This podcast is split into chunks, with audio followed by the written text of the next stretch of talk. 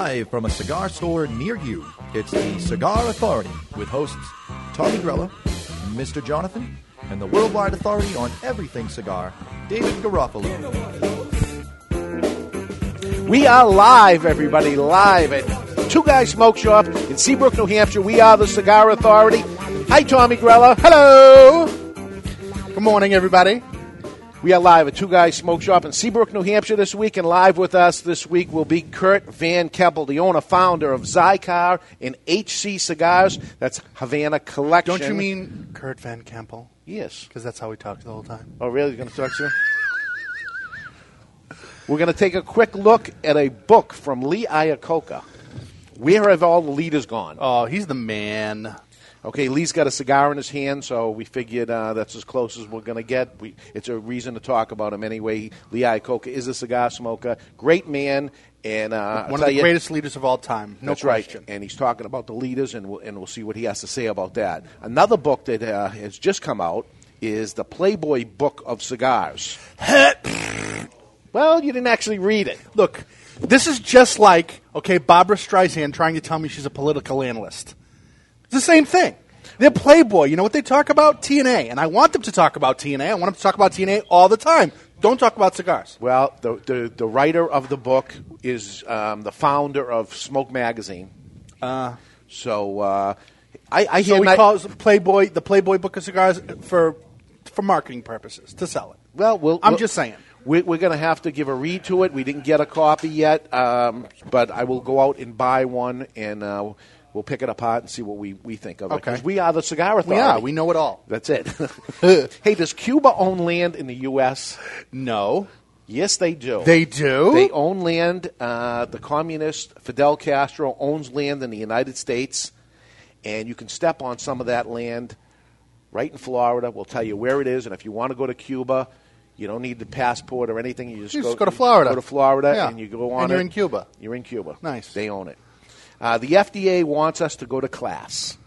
And the next class is in Boston, and we will consider that this week on the Cigar Authority. We're going to talk about new cigars and new things coming out on the Cigar Authority, especially in the Xikar end, lighters, cutters, cigars. And we'll have Kurt on, and we'll talk all about it. So can we say hi, hi to our uh, affiliates out there? Yes. I'm going to say hi to WWZX 1510 The Zone in Boston, WARL 1320 Positive Energy in Providence, WGAM 1250 ESPN Radio Nashua, and WGHM 900 The Game in Manchester. Hello to all of our big fans out there. We love you guys. And also to our friends on the cigarauthority.com watching us live on video on ustream.net and podcasted on podbean.com. And you can uh, on demand us at any time and watch us show at your leisure. And we're there for you out there forever and ever. So can we can we light a cigar now? I mean, I hate Okay. it when we get past a minute we haven't lit a cigar. There we go.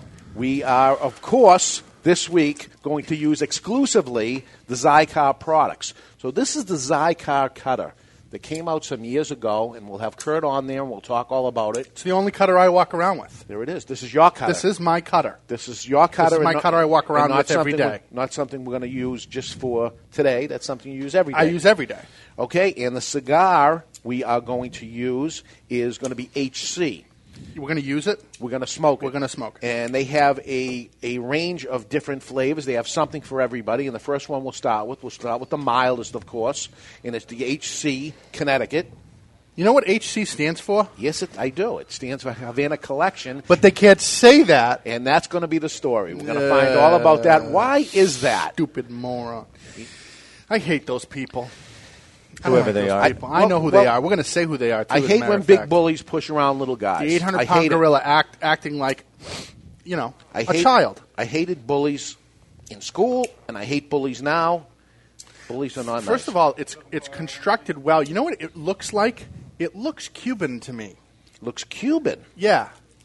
Well, first It- off, the- person that makes it is our friend Jesus Fuego. I love Jesus Fuego. He really is one of the greatest cigar guys out there. He He's is. A, a just a genuine, humble, good man. Well, from, from his upbringings and families of generations that, that got him to the game, and uh, he's a good guy and he makes good cigars. Now, uh, I hadn't smoked the HC Connecticut, in quite a while until yesterday, And and you loved it. and I loved it. Yeah. you know I, I'm into the mild cigars anyway, so. Uh, HC Connecticut is right up my alley. Now, we have all the different kinds of cutters and lighters and everything, and ashtrays and, and uh, the, the different blends from Xikar.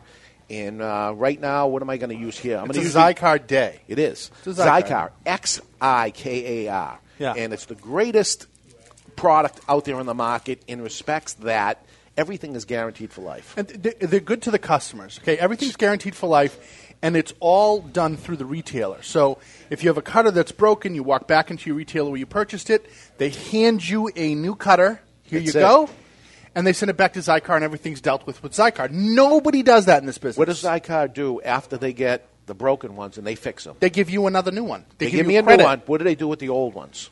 They don't I throw don't- them away. I don't know. They give them to the military for free. How cool is that? All right. How cool is that? Seriously. We uh, we, we Is gonna, this all Kurt? Could, can we? Should we hug him? We'll hug him Kurt's when he a nice on. guy. Yeah. he's so sweet. They they have um, you know I went through their mission statement. Uh, they stand behind products through lifetime total satisfaction warranty. They have a uh, four Fs: function, form, fair, and forever. Pretty basic. This is what they've what they've stand behind since they came out. It's a very interesting company, and and the only product I feel very very comfortable as far as a lighter goes. The only product I feel very very comfortable on selling because I don't have to worry about doing a bad uh, disservice to my customer that comes in. He leaves Doing a bad disservice. Is that a bad word? Disservice. Well, a bad disservice is a double negative. oh, double We negative. can talk about grammar if you'd like. Okay, do do a disservice. Basically, you talk- said you want to screw your customer. Right. I- no, I, I want the opposite of that. I never want to, and I am willing to do whatever it takes to give the customer a great experience. And usually, when you sell somebody a lighter, the problem is It breaks, It breaks. especially jets. right. Okay, jets break. That's that's the end of that. And at least if you have the lifetime warranty thing, why would you buy Any- okay any a other. f- a, a five hundred dollar jet from I don't care who Porsche design? Let's pick on them, okay, because they have the expensive jets with a limited warranty, And they're not When you can buy a Xikar jet for as little as what 29, 25? Okay, right? And Yep. then it's warranted forever Yep. because jets break. That's it. Jets just break. I don't care how much you pay for a jet; they break. Yep. Well, let's talk about the cigar because Let's talk this- about handing a lighter and a cutter Oh, on I'm over to. Mr. Jonathan over here. Oh, he's sorry. you I know it's my last day. You had attitude when you walked in because it's your last day. You're wearing a just god awful. They won't believe you. They won't believe you because they oh, yeah, can't see me. No, Mr. Jonathan's leaving us. He's going to Hollywood or somewhere. he thinks he's a big deal. Um, the cigar looks like. w- reason I'm going to call it Cuban is it's veiny. It's all veiny. it's veiny. it's all veiny. It's you know it's it's uh, a clear wrapper. It's nice in color, but it's veiny and, and a little stretched. It looks like. Um, uh, not you know I'm not picking on it. I'm just calling but it what like it is. like a Davidoff would be with, you know you can see Yeah. visual veins. well, when you have a Connecticut shade, you, you know it's light. kind of more prominent. Sure. a light cigar like that, it's very prominent for you to see that stuff. But um, I'll tell you, it's light tasting too. As it gets on, you're going to taste lots of flavor on the cigar. Yeah? As I said, I smoked it just yesterday, and I had it a long time ago, and uh, it's been a while. And I smoked it and really paid attention to it, and I really like this one. This of the group is going to be my favorite. We're going to build up in strength as the day, as the day goes on. Of course. but this one is this is the one for you know this is 10 a.m. live here in New England. Uh, depends where you are listening to it, but right now we're doing this at 10 a.m. live on a Saturday morning. Perfect cup of coffee. Nice mild Connecticut- Connecticut shade Oh. wrap cigar. It has It's it's flavorful. It is It's not mild, tasteless by any means. It's not tasteless, but it is very mild. Okay, it has subtle nuances, and we- I'm actually, I am going to miss this about Mr. Jonathan, so I'm going to defer to him on this one. Oh, great. His palate, although inexperienced in tobacco, is very delicate. You really pick up all the flavors. So, La la la la la. tell me what you're tasting when you get when you're tasting this. You guys know that under pressure, I'm not that good. I need some time to kind All of right. feel it out. Oh, here we go. You guys lit yours already, or a quarter of an inch in? right back to another reason to dislike Mr. Yeah, John. you got, a, you, got, you, excuses. you got an hour and 50 minutes. That's all the time you have left. All right. I should have a decision by then. Okay. Do you taste almonds? it's very. It's got very delicate taste. No I'm going to nuts. go with vanilla. Yeah. I'm going to go with A, vanilla. a light pipe tobacco. yes. Ooh, very good, A David. light pipe tobacco. Yeah, it's it's it's almost like mm, yeah, not not overly so. Not like you smoke, you know, smoking a big bowl of cherry, you know, the typical cherry pipe tobacco No, but that people the, think of. the, but one, the ones that have the vanilla in it, like and the it's not Captain flavored Black type of thing. No, it's not flavored. Not a flavored cigar. They don't do anything funny with it. Jesus wouldn't do that. But um, it is delicate. It's if you like a mild cigar, you know, I, I always like to talk about other things that are like it. If you're an Ashton smoker, you'd be sorry, but an idiot not to smoke this. I mean, it's that good. If you like Chateau Royale. Um, by our friend Steve Saka, that's another great mild cigar. This is even milder than that. That Steve Saka's uh, Chateau Royale is like full flavored and mild. This is mild and subtle and delicate. It's really, really good. I mean, it's better than any Connecticut Shade, Romeo and Julieta. It's better than any Connecticut Shade, Monte Cristo out there. Don't you think? I love it. B- way better than an Excalibur. This is a Saturday morning cigar for me. This is fantastic. It's a great cigar. Can uh, you know what I want to talk about, Dave? Yeah. Okay. Why don't you tell people what you did with your haircut yesterday? Come on, let's tell people. I didn't do it I yesterday. noticed your haircut as soon as I walked in. Good. Tell people. Tell people about your haircut. I got a haircut. I'm going to enjoy this. You got a haircut. How did you get a haircut? Tell them. About 20 years ago, Here we go. this starts 20 years ago, Uh-huh. my, my haircut. A, uh, when, I, when I was a disc jockey, actually, Mr. Jonathan. Yep. So, I'm, so I'm a disc jockey. It was there. more than 20 years ago. Right, so it was more than that. Okay. A, a buddy of mine uh, would always make fun of me because I'd get home at 2, 3 o'clock in the morning and turn the TV on. I'm all wound up from the night, and what, there's nothing on but infomercials. Yeah. And I'd buy all this crap because I'm up, I'm wide awake, and I'm seeing this thing. So I get the slicer and dicer, I get this, I get that, the little that went on the wall. I've got it all. Yeah. So he's like, You never got the Flowbee? And I said, No, no, no. And it's always a joke and stuff. And it was my birthday. Yeah. And what did he get me? He got you a He got me a Flowbee. So I tried the thing out probably 25 years ago, right? 22 years ago, whatever it was. I tried the Flowbee. I said, that thing works. It's fine. and I've been Flowbeeing for 20, 20 something years. If people, do, for people who don't know you, if, you know, you're touched. I mean, you got you got some. It's, and it's not about saving 10 bucks or whatever a haircut costs nowadays because Although you're I- using the original Flowbee that you had I am. for 20 years. Yeah, it's perfect. Well, like once a month, I, I plug it in for literally four or five minutes, suck my hair up and cut. There's no hair that goes on your neck. For the, it's it- so old. Like, we got to tell people. It was a Flowbee is a mic is is a vacuum cleaner that you attach to um, a, a cutting blade. Uh, what do you call it? An electric cutting blade, Like Yeah. clippers. Like clippers. And it was, it, uh, in my opinion, it was just marketed improperly because it is the best way to cut your hair. It would work perfect on your hair. It depends what kind of hair. I mean, you have curly hair, maybe not. It wouldn't work for Mr. Jonathan. No, you, You don't have hair. You don't have any hair. Precisely. But when you did, it would be fine. Stop being jealous. Like like a Chinese person, it would work perfect on, on their hair.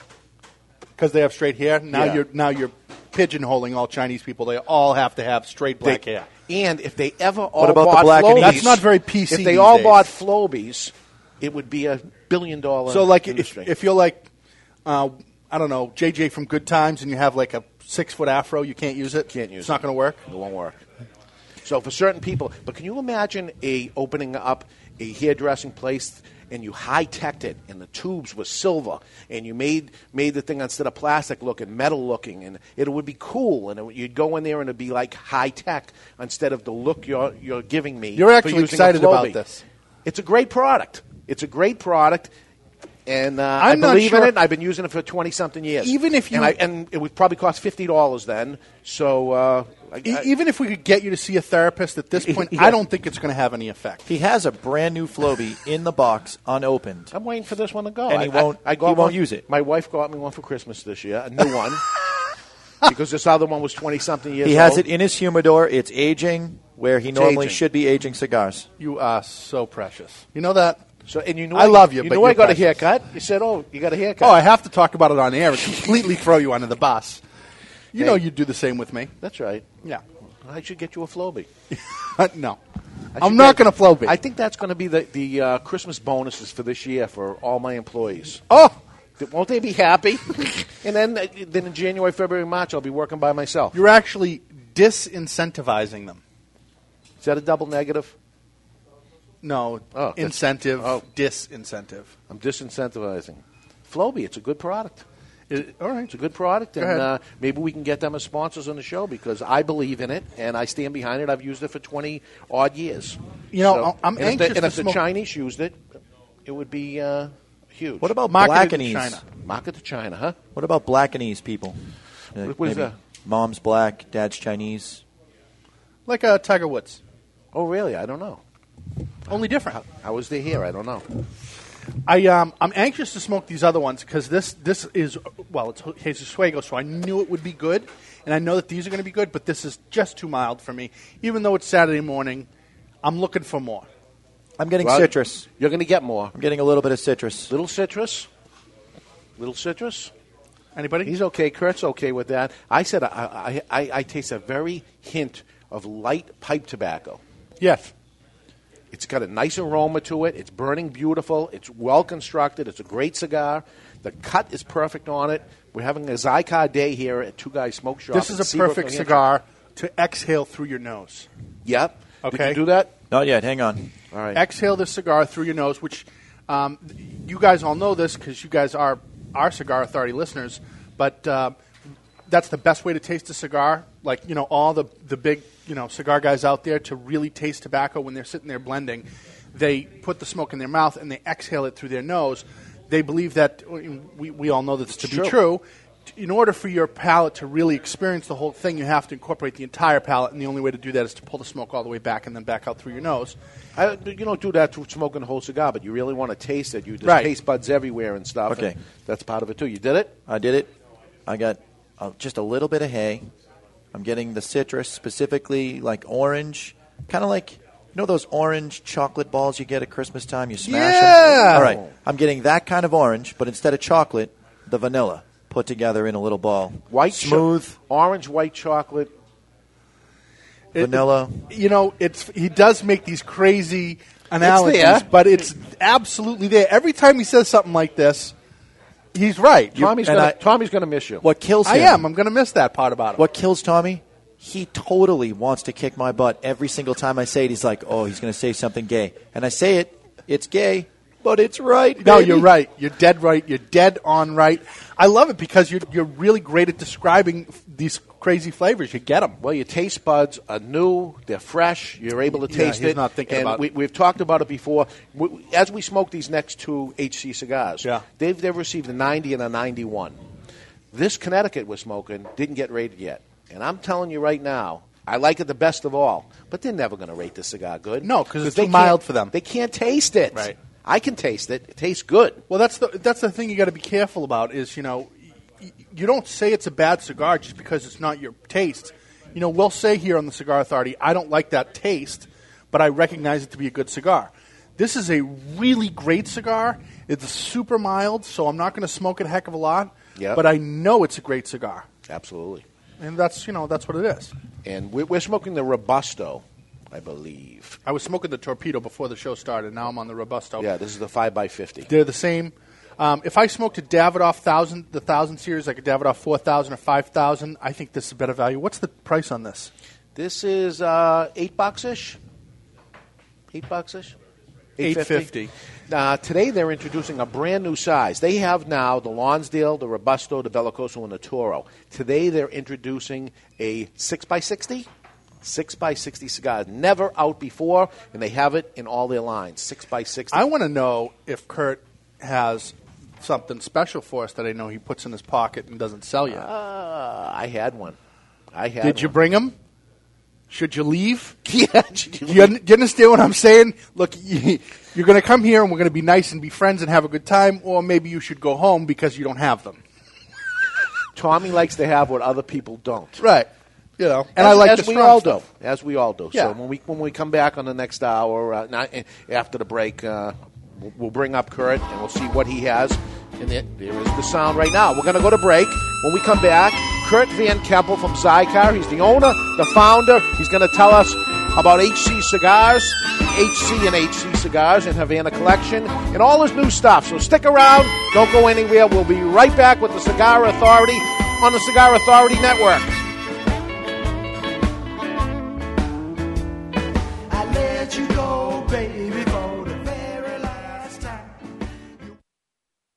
MrJonathanIsMyDJ.com is your one-stop shop for everything DJ and sound production. We do everything from TV to radio and weddings to backyard barbecues. Whether you are planning a small, intimate gathering or a huge 4,000-person event, we will tailor a package to fit your needs.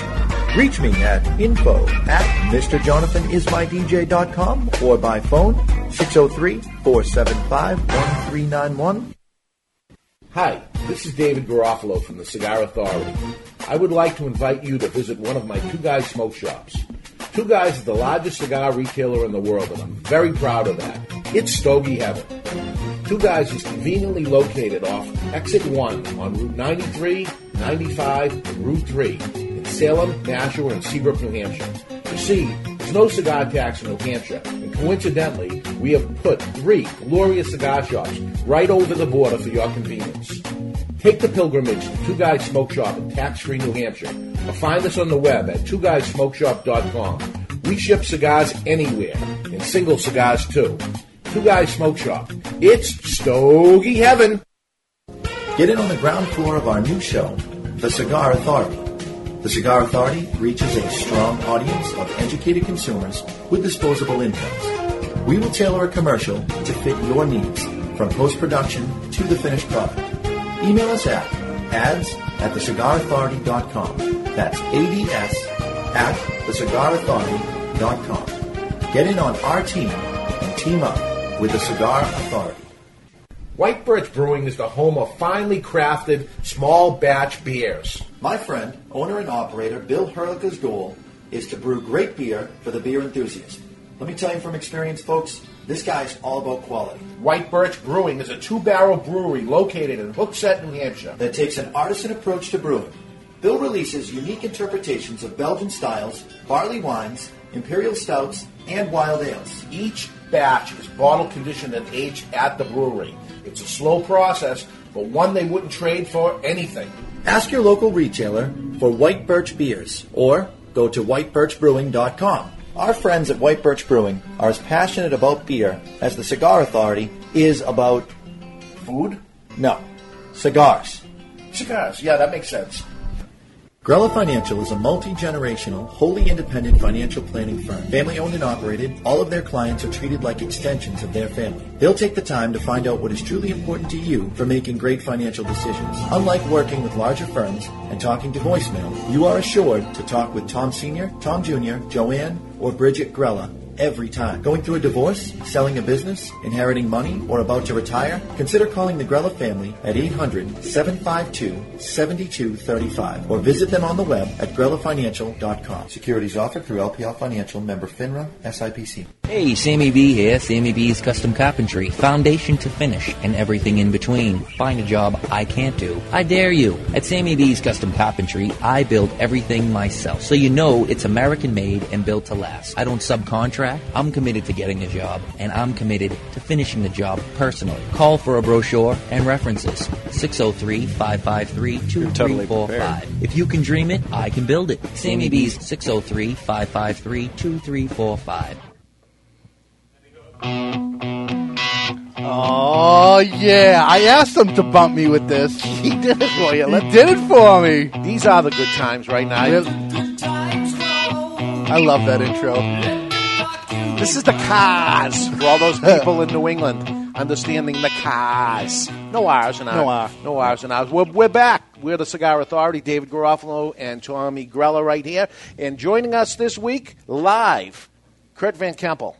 Welcome Good morning, aboard. David. Good morning. Good Thank morning. You very much, Tommy. Good morning. Nice to see you. Nice, to to see you, officially have you. Kurt pleasure owns be. Thank and is you. the founder of Xikar, Xikar Products, and now HC Cigars. And uh, tell us a little about how you started the whole company. It's a very interesting story. Well, thank you. Um, back in the mid '90s, when I first got involved in smoking cigars, Uh, my father had smoked cigars all my life. Um, I'd walked in and out of cigar stores with him and sat in the car double parked while he went out and looked for cigars.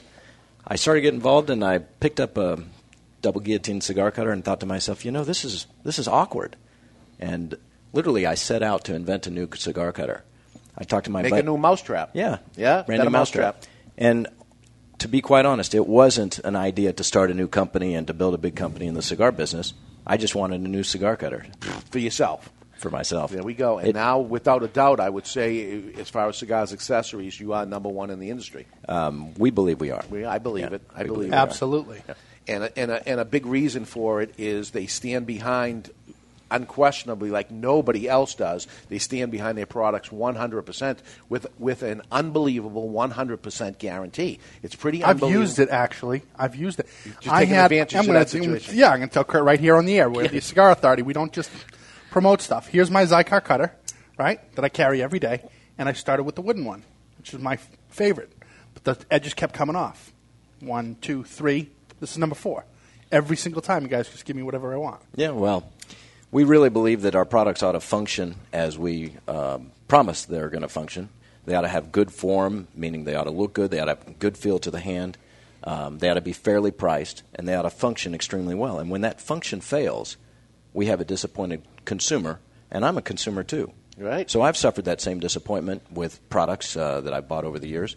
And then with other products, and, and I'll give you the example that led me to this uh, idea of the lifetime warranty is cross pens Yes. high school, I sent the back of a cross pen in because I'd bent the nib and said to them in a letter, uh, I'd be happy to buy a new back, et cetera, et cetera. I bent this nib. I got a new pen.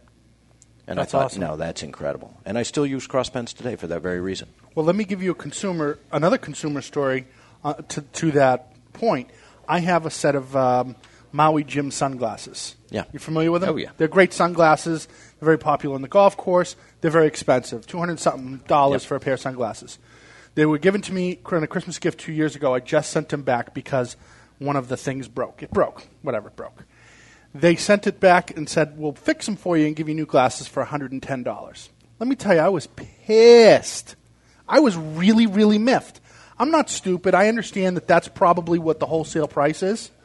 Okay, what are you charging me for a brand new wholesale price of, uh, of sunglasses? I mean, if you're going to charge me something for shipping, I'll give you that. and squeeze the retailer out at the same time. It's- Right, it's but double edged uh, but for punch in the mouth. you know, two years. I mean, to me, even if you're going to say for legal reasons, and I understand this, our warranty is limited to X, Y, Z. But if you ever get the opportunity to say thank you to a customer, you just do it. Absolutely. That's my take on it. And our you guys do that. Our warranty is limited to your ability to get the product back to us, whether you uh, walk it into David's store and he hands you a new one across the counter, or whether you send it to me and I send you a new one. Now, of course, we'll get some lighters back uh, that simply have bad fuel in them, and quite frankly, half the lighters we get are just bad fuel. Yeah. Um, fuel in a lighter is just like gasoline in a car. Which would you prefer, to put diesel in your gas engine or to put race fuel in your gas engine? Yeah. So half the lighters we get back have bad fuel. We blow them out, we uh, bleed them out, we refill them with good fuel, we put them in a package with a can of Xikar butane, and we send that um, lighter back to the consumer. Right. And the, the only type of fuel we use at our stores is Xikar, and it's because it's triple filtered and clean, and it's not like The official, the yeah. Ronson, which is the biggest problem. The official statement is our um, butane is um, filtered to less than 30 parts per million of impurities. And impurities in butane fuel are beads of oil. And so when they're trying to, a bead of oil can easily pass through a candle type flame because that's a, that's a large port. Whereas when you're using a jet type flame and you're trying to uh, compress all that air and get that through those microports, beads of, beads of oils will clog up your lighter. Right, and that's exactly what happens. Yeah, absolutely. So you bleed it out. If you have your lighter, you've been doing the wrong thing. You've been putting Ronson inside of it. Get a little pen or a little screwdriver or something. You see that little nub in the bottom of your lighter. Push on it, shake it, get every last drop of bad gas out of that thing. You should do it anyway when you refill fill a lighter, so it doesn't keep mixing with uh, air and things like that. But get it all out. Put good Xikar fuel inside of it. And no matter what lighter you'll have, you'll see it runs better and lasts and lasts. Yeah, absolutely. Once a month, at least, you ought to bleed your lighter, just because over time, when you're um, over time when you're filling your lighter, and by the way, always fill a lighter upside down, Yeah. so that the butane goes in first.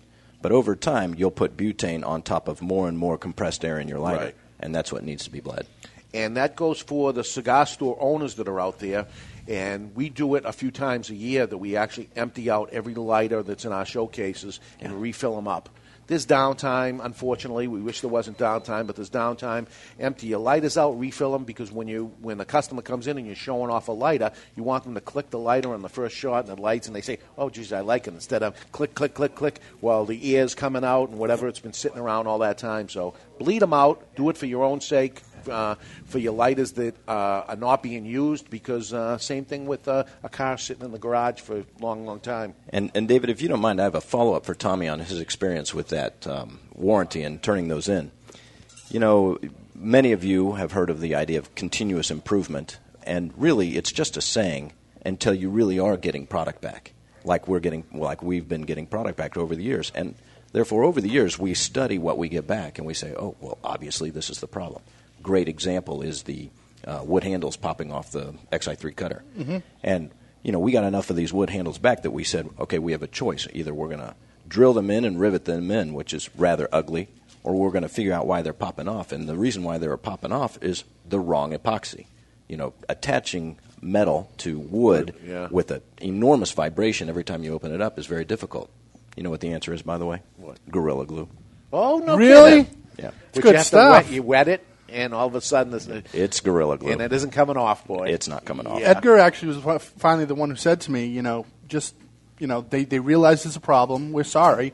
They haven't figured it out yet. If you don't want it to happen again, just pick out another one. We'll, get, we'll let you pick out whatever one you want. So part of the magic of the lifetime guarantee and of getting these products back is that not only do we satisfy the consumer, but it also forces us into a continuous improvement product process. Unless, of course, we want to continue to pay by replacing products for the problems that um, we didn't realize in the manufacturing process. I'll tell you what a great way to run a business, though. I mean, really consumer oriented. You're you're doing what's right for the consumer, and you believe that's what's going to make your business successful, and it has. It's it's entirely it's it's the entire philosophy behind the culture of the organization, and that is do unto others. Really, it's the golden rule. Absolutely. And and we have high expectations about uh, the way we get treated. We're fair. We're honest. We like to be treated fairly and honestly. That's right. So from the very beginning, we said, okay, we're going to guarantee our products for life. And then I would get calls from retailers and consumers asking, what, is, what exactly does that mean? Can I do this? Yes. Can I do that? Yes. And over time, we understood by the interaction that we had with retailers and consumers that guaranteeing our products for life means guaranteeing everything we say, sell, and do. And because if you're going to be honest, you're either honest totally or you're not honest. Right. It- and There's no fine print under there. Yeah, you're No. obviously a shyster. I mean, I, we got that. there's, no, there's, there's no fine print. It's that simple, and it's not that you have to bring it, send it back to them, and, and bother putting it in a package. And I, I know lots of people that they end up coming into a, into our store, and they everybody's has that drawer full of lighters that don't work anymore, and um, you know, oh, I'm going to have to send them in, and, and a lot of ga- guarantees or warranties that are out there, you have to jump through hoops and do so many things to it. It never happens, so that's why they're able to offer something like this. This is unconditional and so easy. Go back to any store, not even the store you purchased at. Go to any store that carries the product. Hey, this doesn't work. Let them bleed, which is what we do immediately. We bleed the, the lighter out, we refill it up. Like you said, 90% of the time, that's it and there's not even a problem. Here you go, works, and then you sell the guy a can of fluid because uh, he's been using the wrong stuff, and now he understands, and uh, he's happy, and hopefully he buys, comes in and buys cigars in the store. This is the good part about it. If if by some chance something's wrong with it, and it doesn't happen all that much, but something's wrong with it, which color would you like? Oh, you know what? Maybe this time I'll take the black one. So what do I do now? I said, that's it. Have a nice day. They leave with a smile on their face, and this is the happiest thing of all for any retail store, for any consumer. I'm a consumer myself. What's happier than that? You walk in and you actually walk out with one brand new in a box. You gave up your all scratched up one that you had, and you, and you did well with it. Something happened. And couldn't pres- be happier. And presumably they leave with a cigar too. Right, right. And the Or- next time that they're looking for a lighter, they know where to go. or they look at the new models because you're constantly coming out with new fancy models. The designs are fantastic. Fancy? Fancy. Okay. Is No, go ahead. bad- Ser- no, seriously, go ahead. Sexy, You and Jonathan can be fancy. fancy, and sexy. I'm going to be cool. I think the designs are cool. All right, cool. I mean, look at this new one right here. This is cool. Oh, that is really cool. I mean, that is shop. It now do you it's know the literally shop. Do you know the story of that? No. There's no two alike. That's correct. That's Oh. our that's our Havana collection cutter. That's the Don't original. say that. Don't say Havana collection. You're on the radio. I get to say that. I have a registered trademark Havana collection You- on, on on cutters, lighters, humidification, um, containers, containers. not cigars. not on cigars. All right, I'm not going to put you on the spot, but we're going to make fun of them Oh, later. No, No, I- we're going I'm on the spot, baby. We're going to ha- talk about it. to. Happy to. All right, let's do it. We, we mentioned it. What's the story? Uh, this this brand says HC on it. We know it's Havana Collection. What went wrong? Well, it's Havana Collection. It's um, Humidor Club. It's Havana Club. It's whatever you want to call it. It's Okay. HC Series by Okay. Xikar. okay, and why can't it be called Havana Collection like your lighters are? When we applied for trademark on the Havana Collection name, we applied for all of the categories that we're in, that we uh, make and market products, which is um, cutters, lighters, containers, um, humidification, and cigars. Yeah. The Patent Trademark Office denied cigars. They accepted all the rest. And the reason they denied cigars is because the word Havana was too descriptive about the origin of the cigar itself. Much in the way Tommy Bahama has a trademark over clothing that have nothing to do with the Bahamas, it's with the lifestyle. We trademarked the name Havana Collection for everything but, and it was accepted for everything but the cigars themselves. Because somebody is putting a, a hold or a stop on you, you trying to use that. Uh, well, originally, and, and we're, we're still with the Patent Trademark Office Yep. right now. Originally, they said no, and so we reapplied. They said no altogether, and this is the way it works. You apply for a patent, you apply for a trademark, they give you one answer, yes or no. And let's say you've got some inventors out there in the audience. The next thing that happens is you go back to your attorney, and they, the attorney will redefine the application according to what the Patent Trademark Office told them and then the patent trademark office says no again, and then they'll redefine it again. And that's the process by which companies or inventors, entrepreneurs can get patents and trademarks. That's why it's expensive. Yeah. Because you have to go back two or three times while the attorneys are redefining according to the patent trademark office's indications. So they indicated to us that we couldn't have uh, Havana collection for cigars. Stop. Full stop. So we reapplied and said, okay, we'll take it for uh, container or cutters, lighters, uh, and containers. Clothing? Not yet. Okay. Because there's, Ah. baseball, there's baseball caps that have it. Y- In order to get a trademark, you must have the product in use. You can't. You can. You can file for an intent to use, but then you have to prove use within six months. Okay. So- I'm not getting the answer I'm, I'm trying to that I'm searching for, and I'm trying to get where the problem came with another manufacturer that's out there. Here we go. Okay. Here we go. Once a trademark registration is approved, the trademark office publishes that registration, says we accept it, it's registered. There's an opposition period. I, I believe that period's six months. Uh, from the time that the um, registration is approved and published, there's an opposition uh, Yeah. period. Our trademark of Havana collection was opposed by the Cuban government, by Corporacion Habanos, specifically the Cuban government's marketing arm for Cuban cigars. That's right, Fidel Castro. Yeah. So um, that opposition is truly, for all intents and purposes, the filing of a lawsuit, not uh, against Xikar itself, but against the registration of the name. Now, of course, we are fighting that um, opposition, so it, it really looks, for all intents and purposes, in in materials and time, in uh, attorneys' fees, etc., like a like a full blown lawsuit. Yep, and and Habanos, that company, who is uh, uh, Altadis, um, an arm of Altadis, which are the people that have Montecristo and Romeo and Juliet. And I say this because I went through it myself. We have a product that's out there now for over 15 years, La Gianna Havana. I had a trademark for 10 full years.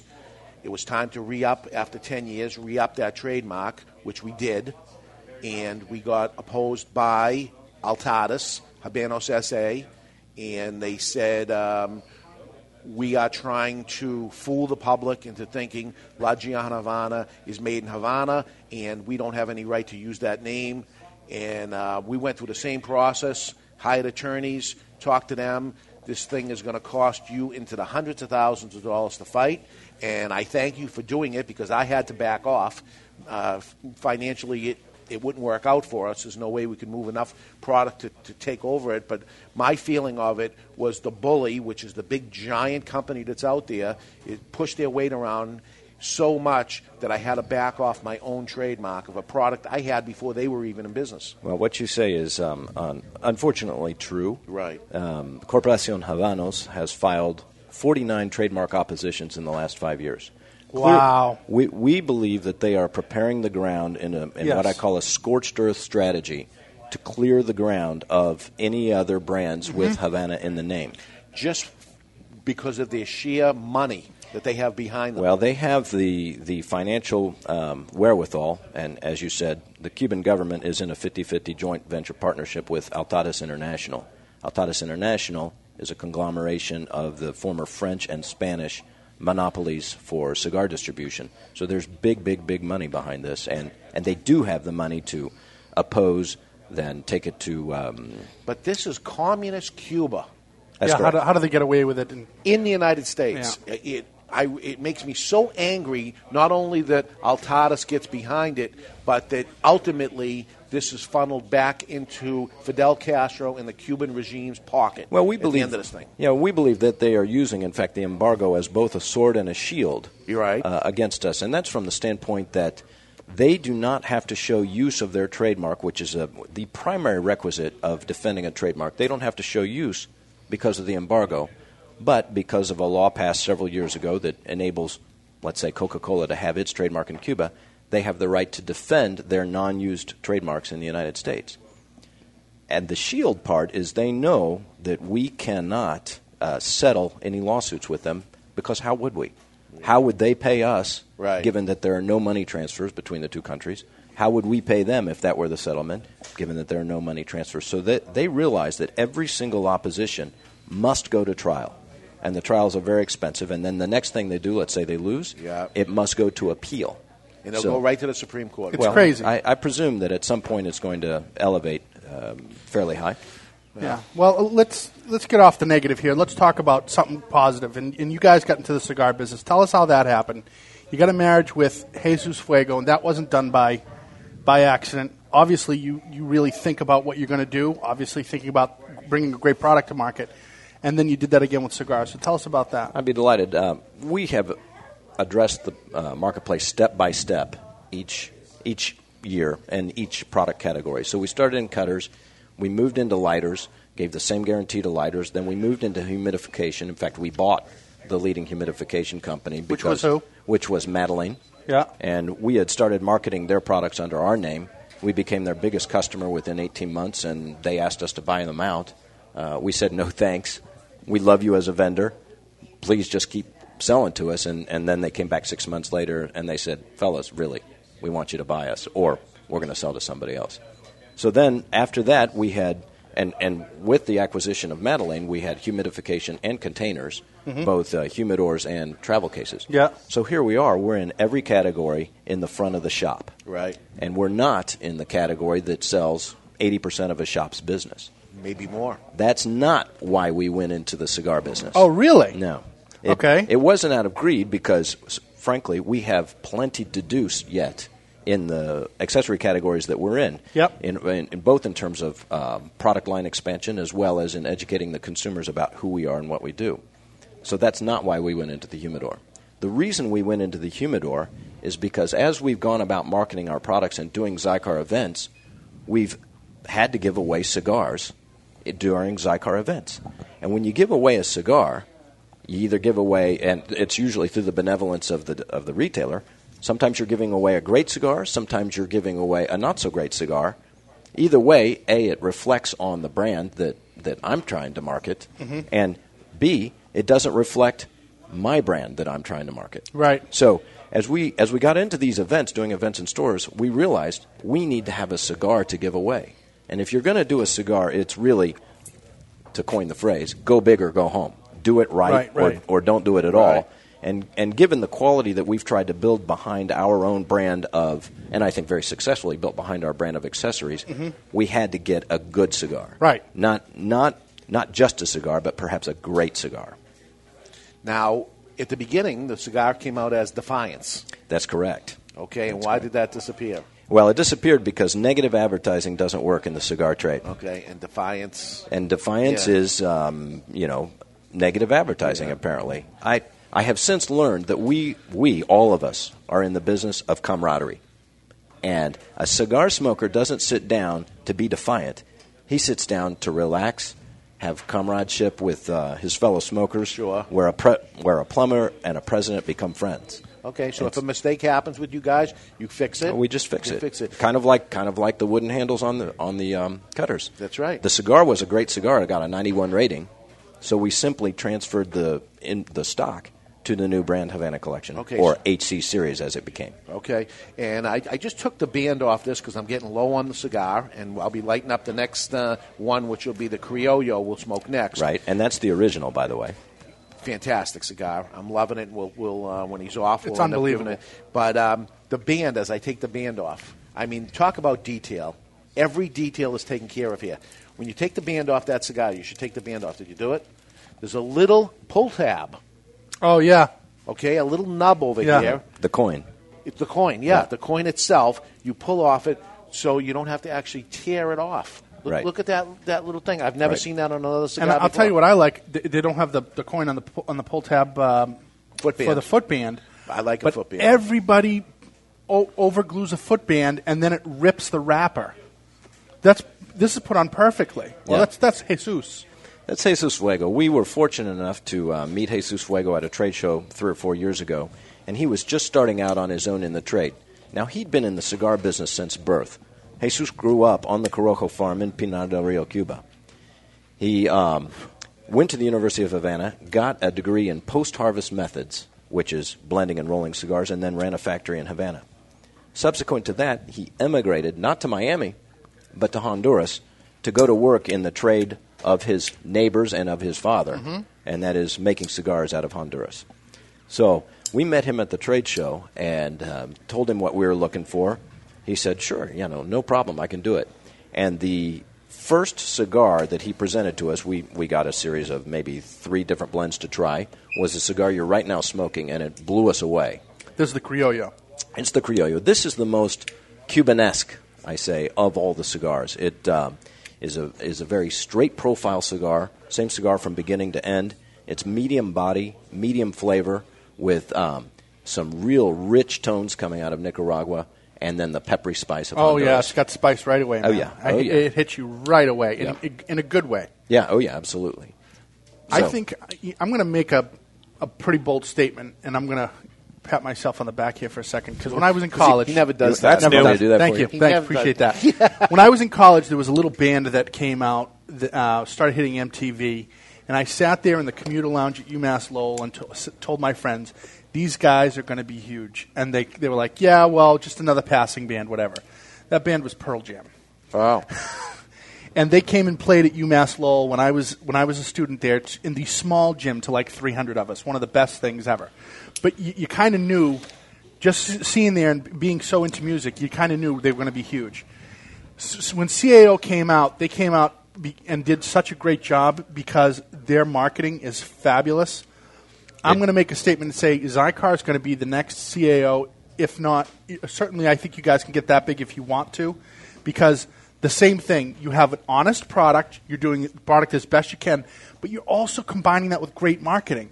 This looks like a great cigar. The wrapper, the band tells me it's not only a well-made cigar, but it also tells me that um, it is a Serious. it's it's yeah, it's serious. It's it's a little not trendy, but it's I don't know. It's that you paid attention to the details. It's a bold statement to put a band like this one with the Havana Collection art on it, with uh, gold coin embossed and debossed, Right. um, printed in in uh, the bronze uh, die type gold printing. It's it's a very bold statement. The product itself has to back that up. Oh, Be- because you you pull out a cigar like that and pull off the footband and light it up, and if it's if it's a junk cigar, then then you're not only disappointed once by the cigar, you're disappointed twice. Yeah, it's like you got by the fooled. perception, Yeah. right? Yeah. exactly. Have, I been fooled by, Yeah. by the packaging? Yeah, yeah. The, the one thing that kills everybody in the cigar business, though, is consistency. and you've got Jesus Fuego on your side, which means you, you you almost couldn't have a better guy on your side. The guy is just brilliant. We you know we've met him, we talked to him. He's, I I just think the world of him. That's exactly But right. The, the key is consistency. Jesus Fuego is a true master blender. He is. He is a true master blender, and I don't know if your um, audience knows this. I, I presume since it's the Cigar Authority, they do know this. But every single harvest of tobacco needs to be reblended for consistency's sake.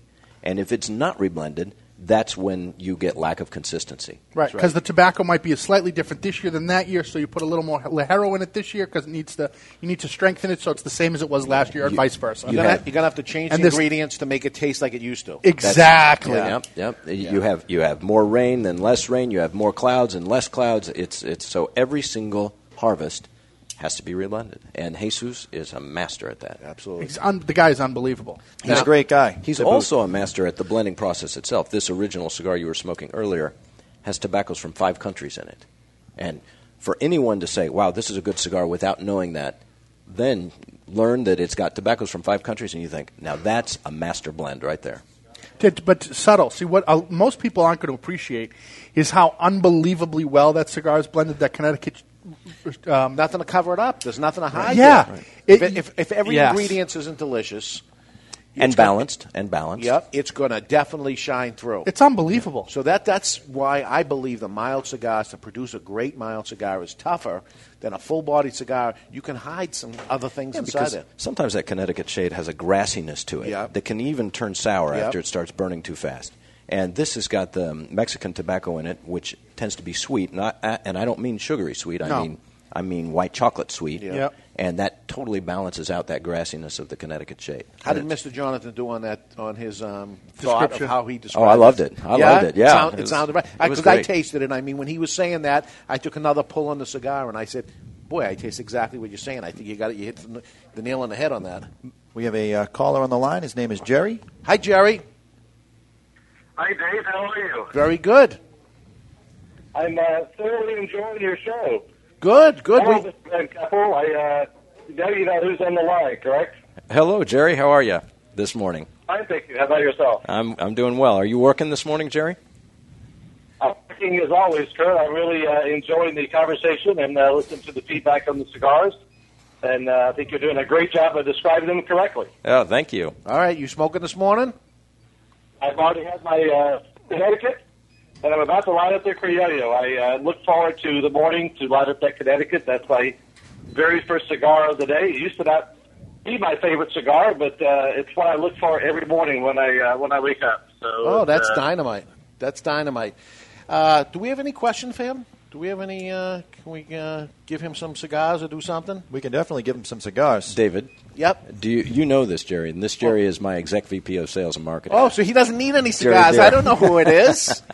oh, no wonder why you you're smoking a cigar first thing in the morning because you get them for nothing. No, not nothing. Believe yeah, me. Yeah, yeah. oh, okay. That's why I asked him if he was working. Oh, all right. oh, on a Saturday. Okay, Jerry. Thank you for checking in. You betcha. I, I do appreciate the comment about the uh, the quality of the cigar, especially the attention to detail with the foot band that you talked about earlier. I'll, I'll Uh, t- we, we, I don't know if you've caught our show before, though, Jerry. This is this is a, a, a rough uh, show when it comes to the manufacturer because we tell it the way it is. We're not going to we're not to uh, uh, be about the advertiser, and if, if they buy in, they're going to get the the, the uh, uh, thumbs up or something. We, what we're trying to do here in the Cigar Authority is tell the truth and kind of be like the Consumer Reports for the cigar industry, and our listeners really care for it, and we've heard a lot from them and stuff, and that's what we're going to do: tell it the way it is. And uh, luckily, uh, Yeah, it having Kurt you. on here, it, it worked out for you. But yeah, but Jerry, call back in if I get in big trouble. I will do. I will sign off and uh, enjoy the rest of the show. So thanks, guys, and I do appreciate the comparison to uh, to the next CAO. Uh, hopefully, we can be able to get there. There we go. right, you take care. Thanks, Jerry. So, so uh, Tommy, you were mentioning uh, when you were in college. Kurt, obviously, you, you, you can uh, hear by him talking, is has a master's degree in international business. I can hear by him talking that he has an international. That's right. By- business by- by- by- you I can hear can't- just by you speaking. But Kurt. more, but, but more importantly than that, I want to feed him. Okay, that's That's a good ear. more importantly that, speaking of feeding him, Yeah. is he was the business development manager for American Italian Pasta. Now, Tommy Grella was in Get the Food the- Network show. I don't know if you know that. He's a, he's a chef, and he was in the Food Network I show. didn't know that. Yeah, I was. I was He's on kind the of a big Food Network deal. Star. I'm, Yeah. I'm, I'm a legend in my own mind. I want you to feed me. You will. Well, you, I, you- look at you. yeah. You're tiny. Yeah, well, You You didn't- need to be fed. Yeah, well. You didn't do a lot of carbs in those days. You No, get, you get uh, sick of pasta? Yeah, I did. Did you really? No, not at all. We uh, I worked for American Italian Pasta Company. I was one of several business development managers there, and um, Brands that I would recognize. yeah, well, brands that you've eaten. Most of the pasta you've eaten is American Italian pasta. Give me a couple of brands. They're the sole supplier of pasta de Sysco, Yeah. which is uh, most of the food service pasta in Right. America. They are the uh, greatest uh, or the largest private label pasta supplier to grocery stores in the United States. They own Mueller and all of those sub brands. They own uh, a variety of other brands. Um, so, and, and I don't know them all because the pasta market until recently was a regional market, Correct. and um, a couple of companies have uh, bought out most of those brands, and um, AIPC was one of those. I wonder if they're making. You said private labels. I wonder if they're making the uh, the Stop and Shop private label pasta. It was awesome. Well, I don't know, but uh, Jerry Deer's probably about to call right back in because Jerry Deer was my boss at That- AIPC. that's- That is awesome. Now and you brought him in with you, and now you're his boss. I, I begged him to come in so that I could give it right back to him. Nice. hey, where's home for you, Kurt? I, I get a little accent. Where's that? Kansas City. Kansas City, Missouri. Right. Did I say that right, Missouri? Well, I wouldn't know because I grew up in Kansas, and there's a big difference. And we, we, we love to have our uh, we love to have our fights between Kansas and Missouri. Any of you who follow basketball or football, college basketball Oh, football, yeah. know that. Yeah. So, Uh, one of the one of the major cities of barbecue. yeah. Kansas City, Memphis, um, parts of North Carolina, although it's not city specific, and the same in Texas. Those, those are like the four barbecue capitals in this country. That's correct. Okay, so what does Kansas City do better than anybody else for barbecue? Well, what is it known for, or what do I like? Give us both. What is Okay, it known for? both. Kansas City is known especially for its hickory style barbecue sauce. So we have a, um, you know, North Carolina's vinegar. Yep. South Texas gets sweet, etc. Yep. Kansas City's barbecue sauce is a um, tangy hickory based sauce. In fact, the the barbecue sauce you can buy in the store is KC Masterpiece. It was made by a doctor in Kansas City. Came out of Kansas See, City. I happen to know Came out a little Kansas bit about food. I mean, I know food. I mean, the, the, the, the base of barbecue is the same world, you know, uh, nationwide, and that is you're smoking meats in a fairly traditional manner, using perhaps different types of woods to flavor those meats. Now, I'm no expert, but growing up in Kansas City, you get to know a few things. Uh, not the least of which is because we have the largest barbecue contest in the world, I think. Yep. And that's the American Royal Barbecue Contest. Yep. And, and something like 50,000 people attend every night for three nights. and what do you like? My favorite barbecue in Kansas City, I'm going to give an endorsement here, Please. is Oklahoma Joe's Barbecue. And it, Oklahoma Joe's is in Road a, trip. Yeah, Yeah. Yeah, road trip. yeah. Guy Fieri would love this. Yeah. It's Oklahoma Joe's is in a gas station. It's it shares the part of a Eat- gas station. Eat at building. Joe's and get gas. yeah. That's a good one. That's a good, That's a good one. It's a good shirt. I'm telling you, you could sell a million of them. Yeah. No, but there's there's um, there's uh, hundreds of barbecue places around town. Gates is a great one. The most famous, perhaps nationwide, is uh, Arthur Bryant's. Uh, Yeah. In fact, uh, President Nixon stopped on a, on a road trip to have Arthur Bryant's. Awesome. So- and it's it's famous. But my personal favorite is in uh, the gas station right next to my high school, and that's Oklahoma Joe's. That's awesome. We should have had some Johnny Black to share with Kurt. Oh, yeah. Oh, I did. Well, I didn't. We have a local guy up here making uh, Johnny Black barbecue sauce. It's awesome.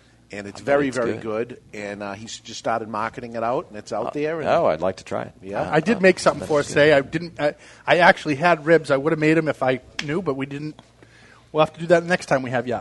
You know, we were talking earlier about um, the cigars and, and uh, with Jonathan over there, how they taste. And, and I'm sure uh, if some of your listeners are like me, I, sometimes I hear a little bit about this or that taste, and I think, what are they talking about?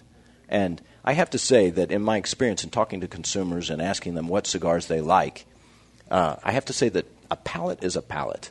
And some palates can taste this, some palates cannot taste, the, taste, taste that. For example, I believe that my palate is really oriented towards peppery, spicy foods. You like Uh, that? I love it. Okay, you're here. And and last night I had a habanero sauce, and no problem. I know where you went last night. I know where you were. Yeah. Okay. Good. The Good. Facebook is unbelievable. I followed you. You went right near my house. I- I- half I a mile, that. Half a mile that. from my house. I, I'm looking on there, and I'm like, oh my god, I should just freaking walk down there. But I'll leave him alone because you had me all day yesterday. In, well, in fact, our good guests were ju- were uh, laughing because apparently they get asked all the time, "Hey, I saw your new house over." In yeah, yeah. Well, you're the cigar guy over here. Yeah, not my house. Yeah, I live there, and that's where his business is. And uh, it's Kurt from uh, Twins. Yeah, Kurt Kendall, Yeah, great, great, guy. guy. Mame his wife, Yeah. and I met I met Keith, Kurt's brother, and uh, which I, I really don't know if I've super people. Yeah, super they're very, people. very nice. Yeah, So they're right in my back door. yeah. So anyway, we're going to take a break, and uh, we can't thank you enough for coming here. Stop Pleasure. by. Uh, you're here all day here in, in Oh, yeah. Seabrook, New Hampshire. Please so come. Come on down. We'll right, be right back. Don't go anywhere.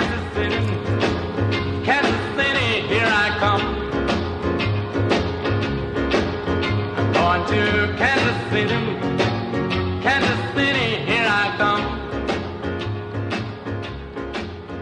Got Hi, this is David Garofalo from the Cigar Authority.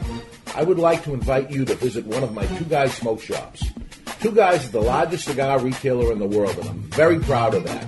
It's Stogie Heaven. Two Guys is conveniently located off Exit 1 on Route 93, 95, and Route 3 in Salem, Nashua, and Seabrook, New Hampshire. You see, there's no cigar tax in New Hampshire, and coincidentally, we have put three glorious cigar shops right over the border for your convenience. Take the pilgrimage to Two Guys Smoke Shop in tax-free New Hampshire, or find us on the web at twoguysmokeshop.com. We ship cigars anywhere, and single cigars too. Two Guys Smoke Shop. It's Stogie Heaven. MrJonathanIsmydJ.com is your one-stop shop for everything DJ and sound production. We do everything from TV to radio and weddings to backyard barbecues. Whether you are planning a small, intimate gathering or a huge 4,000-person event, we will tailor a package to fit your needs. Reach me at info at MrJonathanIsmydJ.com or by phone 603-475-1391 Hey, Sammy B here, Sammy B's Custom Carpentry, foundation to finish and everything in between. Find a job I can't do. I dare you. At Sammy B's Custom Carpentry, I build everything myself, so you know it's American made and built to last. I don't subcontract. I'm committed to getting the job, and I'm committed to finishing the job personally. Call for a brochure and references. 603-553-2345. If you can dream it, I can build it. Sammy B's 603-553-2345. Looking to buy or sell a home in Central Florida? How about a vacation home? There's never been a better time than now. Prices are great. Call Own a Home in CentralFL.com. FL stands for Florida, and it's warm there, Charlie. That's right, and no state income tax either. Check this out. New construction home, 1,800 square feet, three bed, two bath, brand new, have it the way you want it, starting at 139,000 in Kissimmee St. Cloud. Find it online at ownahomeincentralfl.com or call our friend Paul Antonelli toll free at 800 338 2549 or Paul's direct cell number, and he's going to hate this, but I'm giving it to you anyway 321 443 4028. And it's warm there, Charlie. White Birch Brewing is the home of finely crafted small batch beers. My friend, owner and operator Bill Herlicka's goal is to brew great beer for the beer enthusiast. Let me tell you from experience, folks, this guy's all about quality. White Birch Brewing is a two barrel brewery located in Hooksett, New Hampshire. That takes an artisan approach to brewing. Bill releases unique interpretations of Belgian styles, barley wines, imperial stouts, and wild ales. Each batch is bottle conditioned and aged at the brewery. It's a slow process, but one they wouldn't trade for anything.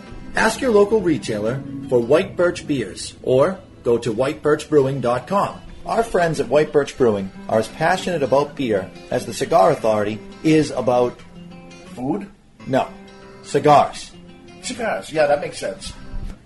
Grella Financial is a multi-generational, wholly independent financial planning firm. Family owned and operated, all of their clients are treated like extensions of their family. They'll take the time to find out what is truly important to you for making great financial decisions. Unlike working with larger firms and talking to voicemail, you are assured to talk with Tom Sr., Tom Jr., Joanne, or Bridget Grella every time. Going through a divorce, selling a business, inheriting money, or about to retire? Consider calling the Grella family at 800-752-7235 or visit them on the web at grellafinancial.com. Securities offered through LPL Financial, member FINRA, SIPC.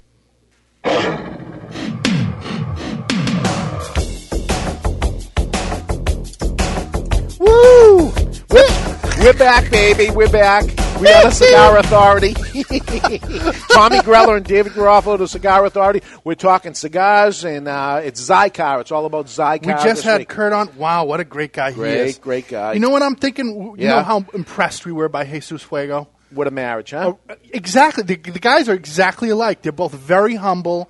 They're both in, incredibly sincere and considerate. What great people. It's a wonderful marriage. Yeah. He's Yeah. like Bob Ross on the radio, though. He's he just our show just went Yeah. quiet, and I want to feed him, but yeah, He's thin. He's thin. He needs to gain some weight. Yeah. We've got to put some calories in him. Let's say hello again to our friends uh, and people listening to us in Boston on WWZN. 1510 The Zone in Boston, along with WARL 1320 Positive Energy in Providence, Rhode Island. We have WGAM 1250 ESPN Radio in Nashua, New Hampshire, and WGHM 900 The Game in Manchester. Those listening to us on the cigarauthority.com, ustream.net, and podcasted on podbean.com. So there's lots of places to pick us up and listen to us, and you can take us with you anytime and take the podcast and give it to your friends. And we always have the same warranty that they have on Xikar. We have an unconditional money back guarantee on this show. Yeah, if, you don't, like it, we'll give get you everything you paid. Everything you paid for it back, which is actually nothing. so we have it made. How about how about the same deal with uh, little manja I just brought you? Let's do that. I okay, so let me tell you what I was thinking here. I love English style pork pies. You've had those before, Kurt? English, like an English pork pie. Okay, English style pork pies are it, it's, it's called a suet pastry dough, which means basically a dough that's made with lard, and they typically filled with pork. But I'm always Lard. disappointed with the inside because I'm a guinea. Yes. So I basically took my meatball mix and used that as the filling, essentially my meatballs in the inside of the pork pies instead of pork, and uh, a little bit of sauce and mozzarella cheese, and there you go. That's what you got. This is what you do. We just put a little lettuce on top. Yeah, you have a little sauce as a condiment if you'd like, if you like extra sauce. But I made those. Yeah, it's so got Tommy's meatballs in it, Dave. Hand it over. Yeah, ah, there we go. I have to say, I never thought I'd see the day that I would eat a meatball. I'm so proud that you're doing this. You have no idea. Mr. Jonathan is the, The last uh, the show for vegetarian, me. and last week it was the last thing. We were starting to turn him around. We were We, really we, doing we, it. We're doing a good We- job. We had worked. If he on- hangs out with us, he'll be fine. that's why it's, I'm it's- going back to being gay, so Yeah. being a vegetarian Yeah. after this. So while you're while you're uh, checking that out, I, I have to bring up a food conversation because Kurt was talking about barbecue and, and barbecue in Kansas City. Kansas City being one of the centers of barbecue, no question about it. You know, to my listeners out there who I know a, a lot of you guys are real foodies too. Let me tell you something: the Americans, we don't know how to do barbecue. We really don't. Now I know that a lot of people will be insulted by Americans that. or, or All- all- the United States does not know how to do barbecue. And barbecue in this country originated with um, slaves, particularly in the South, getting the cheaper cuts of meat that required more finessing to make better. But they, we have hundreds of years of barbecue history, and that sounds like a lot. Tr- let me tell you, it's nothing. We don't touch the Chinese when it comes to barbecue. The Chinese have it all here. over the Americans when it comes to barbecue. I can't believe what you're saying. You want to have the best barbecue you've ever had in your life? Go to Chinatown. Okay, go to China. That that'd be the best, and and ha- have uh, a rotisserie, you know, whole pig, or or the bar, the way they barbecue pork with that sweet Never- glaze. It's unbelievable. They make, the Chinese make the best barbecue in the world. Period. End of story. They have thousands of years of history of barbecue. Well, you make the best meatballs. I, I can't believe this is what threw, they threw you off of the Food Network. They- yeah, this I is mean- that's true. You, um, He was on the Food Network. The guy was doing unbelievable. He was a riot. It was it was great entertainment. It was the best. This is uh, how Guy Fieri got his thing. yeah. Which is the Can you, next uh, Food Network put your mic a little closer I'm to sorry. your mouth? I pushed it away because I was eating the meatball. Thank you. And I didn't want everybody. Guy to hear- Fieri has had me, you know, do shows with him in Atlantic City and stuff. I mean, Guy Fieri would say, to you you know, Tommy, it's just too bad it didn't happen. But he doesn't. It's not like he has that kind of pull. And now Right. he's a busy guy, so his attention's diverted. When I see him, he He's had me on diners, drive-ins, and dives. You know, we, we talk. We're friendly. He, we get along. He knows that I could do the job. It just hasn't happened. Boy. It's crazy And it was the meatball. They threw him off for the meatball. because it was too big. It was too big. I would throw you out if it was too small. But you know, we got you on the Cigar Authority because um, they passed on you. So Yeah, so- it's crazy, but We all win here. hey, I'll tell you, that was the uh, the best entertaining, and I'm not just saying that. That was the best uh, thing on the Food Network uh, channel ever. And uh, hey, Well, you're definitely biased. yeah, I'm telling you, I'm telling you, I'm, I'm doing it the way I'm telling you on the Cigar Authority. I'm telling you the truth. I just I just leave it out if I didn't think that way, but. I'm going to relight my cigar because it, went out on me because I was smoking this. Criollo cigar that uh, Jesus Fuego makes, and it, it's distributed by Xikar under the HC Collection label. Let me tell you, it is unbelievable. What a Densely packed. great stick! Yeah, a little spice to it. Spi- it starts off super spicy, not in an offensive way. A lot of cigars, the first quarter of an inch or half an inch, are bitter when they're too spicy, and you don't like them. And after you get past that, you're fine. It starts off spicy, but still really good. Goes good with a meatball. This Oh, is this is this such a thing, or you just invented it? I invented it. oh, It went God. so good with that meatball. Isn't that great? This is something. Did you make the sauce too? Of course. What the Sauce is heck? just basic. Could you make these and freeze them, and then just pop them in the oven? And Yeah. Oh, yeah. It, it's your own hot pocket. Thi- This is a hot pocket times ten. It's the greatest oh thing. yeah. Yeah, uh, the, the whole idea of a hot pocket's fantastic, but it's made with garbage. Right. You know, I I handmade the dough. This dough takes forever to make. Took all day yesterday to make. I'm using the Exodus lighter, and this is the one I use myself. That's the one yeah. I use. Yeah, I know. I have that one. This has a whole bunch of different little jets in it, and then in between it has a regular flame lighter, and it's a completely windproof lighter. It Doesn't go out. This is perfect for the golf course. This is my favorite choice, being outside and having this lighter with me. As a matter of fact, when I was in Washington, we were on the rooftop. This is what I used. I ducked it in my um, carry-on, and I got away with it. But what's better than this lighter? Those that are watching on TV. Huh? You have a regular flame lighter that doesn't go out. Yeah. This is awesome. And you're talking about, what is this? 50 $60? 60 bucks. Si- Sixty. You know, like like lifetime Kurt said, really great product, well designed, um, but a good value too. You don't always often see that. When you see something that's this cool, they take advantage of it and they say, okay, well, you want the really cool thing, you're going to pay big money for it, and they get more money for the design, like Porsche Design does, for Right. example. Okay. But the Xikar cutter, the, you know, it's definitely the coolest design cutter out there. When it came out, it was I mean, an instant hit. Right. And they're sixty bucks. It feels right in your hand. That's the way your hand would, would cut Right. instead of the odd way of having that double blade cut. What a what a brilliant design. That's it. That, that's what it was all about. I asked Kurt before he, uh, when we went to commercial, where do you go from here? What's the new thing coming out? What are you going to do? He What said? "What's the future for us to be the best we can be?" You know, With what the product again, authentic guy, good guy, really believe uh, in taking care of the customer. And you know, we were talking marketing because Kurt and I both love marketing, um, and he's and he hit it. I know you've seen marketing reports that said this, but it's all about authenticity now. It's not about selling product. You know, they used to come up. You know, the advertising of old was come up with a cool jingle, some kind of shtick or gimmick, and get them to buy it that is the antithesis of advertising today. Right marketing. now, it's the opposite. Everybody, everything is about authenticity, being what you say you are, and and doing that consistently and well. You know, um, V- Volkswagen is known for that in their ads, for example. You know, this is what we are, and that's it. And this Love is the new this is what Kurt is. This is what Xikar is. The, the the cigar is a, is it's not the cheapest cigar on the shelf, but it's a, a good value. It's definitely Well, you- not you- expensive. Yeah, you're talking eight to eight fifty to nine fifty. Nothing over ten dollars. No. Yeah, I mean that's, and they, that's and they great have value. the, in the brand new size that just came out at the six x sixty Grande, which is being launched right now as as we're talking. Six x sixty. It seems to be the rage right now. Not my favorite size, but uh, I smoked uh, the the shade one yesterday. Was fantastic. Uh, two hours. Two hours. two of hour smoking. smoke. This I'll tell you, this is fantastic. This Criollo. That, w- Mr. Jonathan, uh, have you lit up your Criollo? I did. If this is the Criollo, Yes. Nice. A little, are more, little more heavy. let me tell you, it went perfect with that meatball. On Yeah. a great pairing. Thank you. I love that. Isn't that great? I knew you'd love that. That is something. You got something there. you got something. You can't you, ca- you can't sell them. They're too expensive to make. They're delicious. Nobody would pay You- for 'em. You got some cheese in there going on. Oh yeah, come on. Of course I got- absolutely delicious. Thank you. absolutely delicious. That's uh, you could market this because it's uh, you want a top quality product. You you can cook, my man. You can cook. You know what I love? He's cooking.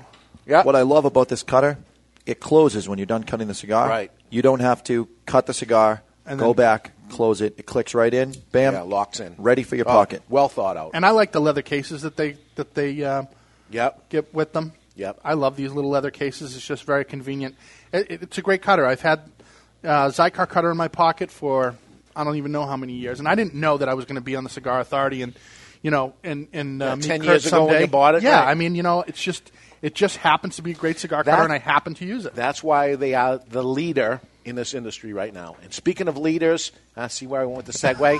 yeah, that was that was so delicate. You're like a freaking bulldozer. Here we go. Go Lee- ahead. Uh, Lee Iacocca. Lee Iacocca, Okay, this is the a great man. quintessential leader. He uh, he put a book out. Where have all the leaders gone? This came out a few years ago, and it's getting a lot of attention right now because it was almost like this guy had a crystal ball, Mm-hmm. and he's speaking out right now, and he's got a lot to say. And what what drew me to it to begin with is I saw the cover of the book, and there's Lee Iacocca with a smile on his face and a cigar in his hand. So I Yeah. said, geez, what's this? Where have all the leaders gone? And I looked a little into it, and uh, this is the guy, uh, for those that don't remember Lee Iacocca, a, a younger audience out there, he's the one that uh, saved Chrysler. He's he is the guy. He he started at Ford as an engineer, went into sales, went back into automotive design, took over Chrysler in uh, the late '70s, early '80s, and made Chrysler with the Plymouth Caravan and the Dodge. Uh, Yep, that- what was that- the Dodge version of it? The I don't remember at the moment, but the but the minivan started with Chrysler through Iacocca and his leadership, and turned around Chrysler and made It was, it was a bankrupt company. huge at the time. So here's a guy that should be running the. He talk about a leader. He's the guy that should be running the country because he- what he ended up doing. There was, uh, you know, we're bailing everybody out and all this stuff. This guy takes the company on, turns it around completely, and makes it a superstar again. And um, he's looking at the country right now, 82 years old, and he's saying, "Where are the leaders in this country gone?" And he's very, very outspoken. And some of the things he says, uh, you, you know, he's screaming for bloody murder and stuff. And some of the things he says, I guess, as you get older and bitter and stuff, and he's not liking the way it's going, um, he, he's very upset, and he's at the point where he wants to throw uh, the Democrats and Obama out of office. I mean, the guy's very, very angry, and uh, he says some things in his book that's pretty amazing. That he was a few years away from seeing exactly what was going to was going to happen. Oh yeah. Well, one of the things he says is, is while while we're fiddling in Afghanistan, Iran is com- is uh, completing their nuclear bombs and missiles, and nobody seems to know what to do. And the liberal press is waving pom poms instead of asking hard questions. He's absolutely right. Yeah, we we- we had Obama out there saying, "I'm sorry" to them. You know that that was the let's give this a try. Let's try to be nice. Be nice? Are you kidding me? They- They're at war with each other for hundreds and hundreds of years. Being nice, they're chopping people's heads off. This is not people to be nice to. You have to uh, strike, strike hard, go after them. And and uh, he's very upset with the borders, the way that's going on with it. With that, our middle class is getting wiped out, and we have no leaders. Basically, that's Yeah. what it, what it comes down to. As a and he is a leader. I mean, he you know what do you call it? Management, call it leadership skills. But he's got tons of famous quotes, and uh, he says, for example, I hire people brighter than me, and then I get out of their way. You know, that's that. That's how he thinks. That's great leadership. You know, Ronald Reagan, like Right. him or hate him, okay, him. what Ronald Reagan did as a president, undoubtedly, again, whether you like his politics or not, no one questions the fact that when he got into office, he literally said, "Let me get the best cabinet I can. Let me get people who are way smarter than I am, and surround myself by that." And he did that, and I think that's. I happen to agree with his politics. I think he did a great job. Lee Iacocca says the same thing. Yeah, Lee Iacocca is not trying to be the gloom and doom guy, and he doesn't want to be like Beck and just tell people the sky's falling and stuff. He's being this way because he wants to light a fire under everybody and try to get people to make changes and do the right thing for America. And it's a very, very interesting book. Really good something to look for, and uh, It's a great book. yeah, he, he's he's doing. Uh, You know, we are talking about Xikar today. Yep. And let me give you another famous Lee Iacocca quote that I think Kurt may not even be aware of, but absolutely speaks to Xikar and what Xikar is all about. In the end, all business operations can be do- reduced to three words people, product, and profits. That's it. yeah. The, Lee Iacocca is a genius. Yes, and and and somebody like that uh, wouldn't be bad to to put in the cabinet and listen to somebody like this because he knows how to turn things around. And this is the, the, the type of person we need right now is somebody to turn things around, make the changes, the hard decisions. I mean, it's it's it's not uh, tax and spend. I mean, you got to make some changes here, and we better do it in a hurry because uh, the stock market You know, one of the things he, he talks about that Yeah. there's, there's going to be the antithesis of people today. Everybody is so irate at what's happening in the Gulf right now. Right. Okay, in the oil spill. Sure. So what it's doing is it's taking attention away from people wanting to drill. Every, everything about drilling for oil is very negative at the moment.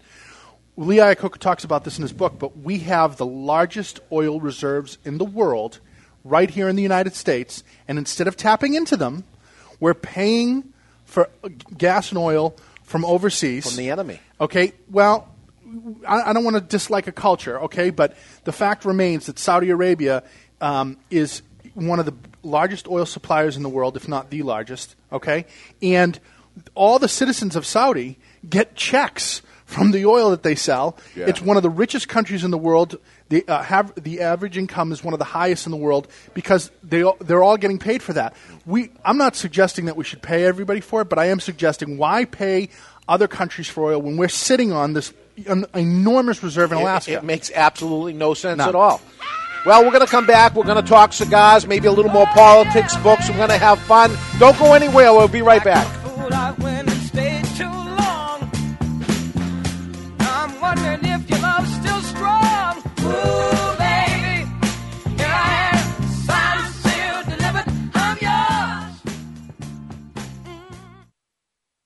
Grella Financial is a multi-generational, wholly independent financial planning firm. Family owned and operated, all of their clients are treated like extensions of their family. They'll take the time to find out what is truly important to you for making great financial decisions. Unlike working with larger firms and talking to voicemail, you are assured to talk with Tom Sr., Tom Jr., Joanne, or Bridget Grella every time. Going through a divorce, selling a business, inheriting money, or about to retire? Consider calling the Grella family at 800-752-7235 or visit them on the web at grellafinancial.com. Securities offered through LPL Financial member FINRA SIPC.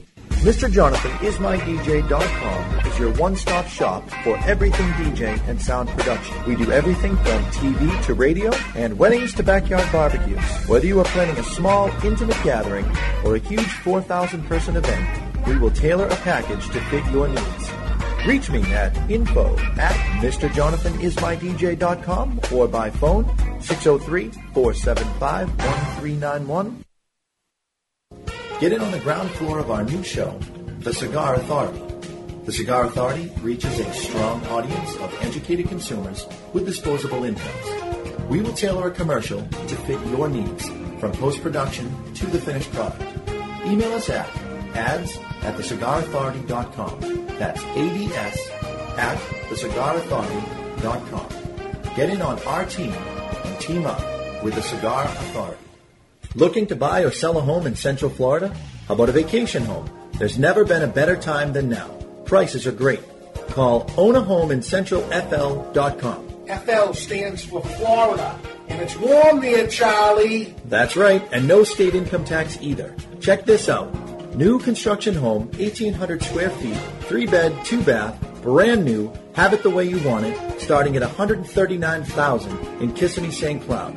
Find it online at ownahomeincentralfl.com or call our friend Paul Antonelli toll free at 800 338 2549 or Paul's direct cell number, and he's going to hate this, but I'm giving it to you anyway 321 443 4028. And it's warm there, Charlie.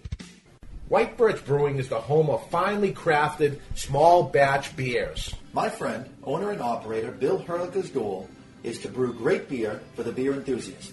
Let me tell you from experience, folks, this guy's all about quality. White Birch Brewing is a two barrel brewery located in Hooksett, New Hampshire. That takes an artisan approach to brewing.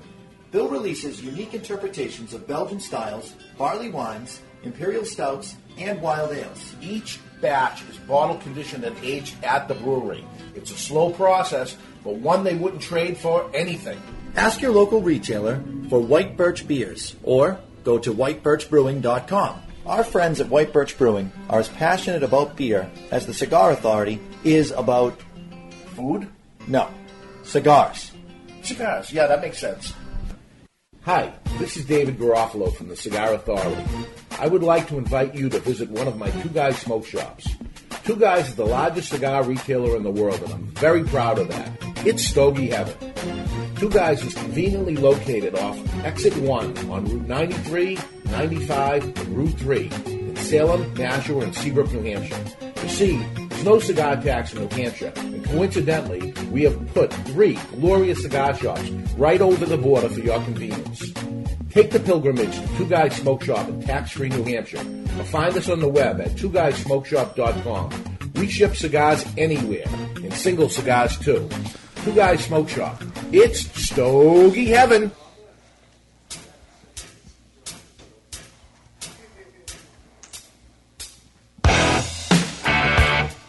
We are back, the Cigar Authority. David Garofalo and Tommy Grella. We're smoking cigars. We're eating some great food. We're using great cigar accessories. And if you are a cigar lover, you belong here on the Cigar Authority. Thanks for joining in. While I got the opportunity, I want to say a little special happy birthday out there to a couple of listeners I know that are listening in today from Tewksbury, Massachusetts. Sal's out there. Happy birthday to Sal, 60 years old. And we have our Damn, friend. old. 60 years old. He looks good, though, for He- 60. He always wears a. I, I'm ragging him for his watch. You ever see the size Oh, of his yeah, watch? yeah, it's a clock. Yeah, it's a grandfather clock on his wrist. But he's a big dude. He can get away with it. Yep, and we have Ed out there who's celebrating his birthday. I think he's in the th- in his thirties. Ed is your right hand man. He is. Ed is the man.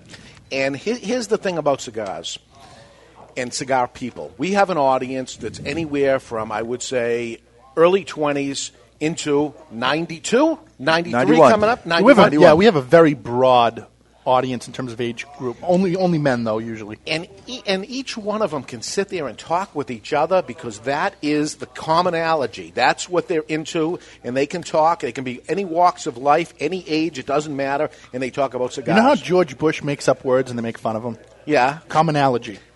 common. They some in common. Commonality. Some- commonality. Just you know, I'm just saying. All right, because we're not going to have Mr. Jonathan to push around much more, so it looks like nuclear. it's going to be me. No, we're gonna have Chuck. Chuck will Hey. be around, and Yeah. you know. Hopefully he'll help us out here. Oh and, yeah, uh, we'll- we, we can I push can already him tell you, I'm going to give him a hard time. Right. You already did start giving him a hard time. yeah, I actually already did. Kurt, if Kurt stayed for a while, I'd give him a hard time. Chuck works for the New England Patriots. He does the sideline sound on all the the Pats games. And he's going to be doing our sound now. He's going to do ours. He likes our sound. He likes our sound. we we don't sound like them. I'm going to miss getting I'm bumped make- in with stripper music. Yeah. Thanks for that, Mr. Jonathan. ACDC is like the quintessential stripper music, isn't it? I wouldn't know. I wouldn't know. yeah, you wouldn't know. Okay. Obviously, we have one female viewer, his wife. Yeah, that's yes, right. My mother-in-law listens.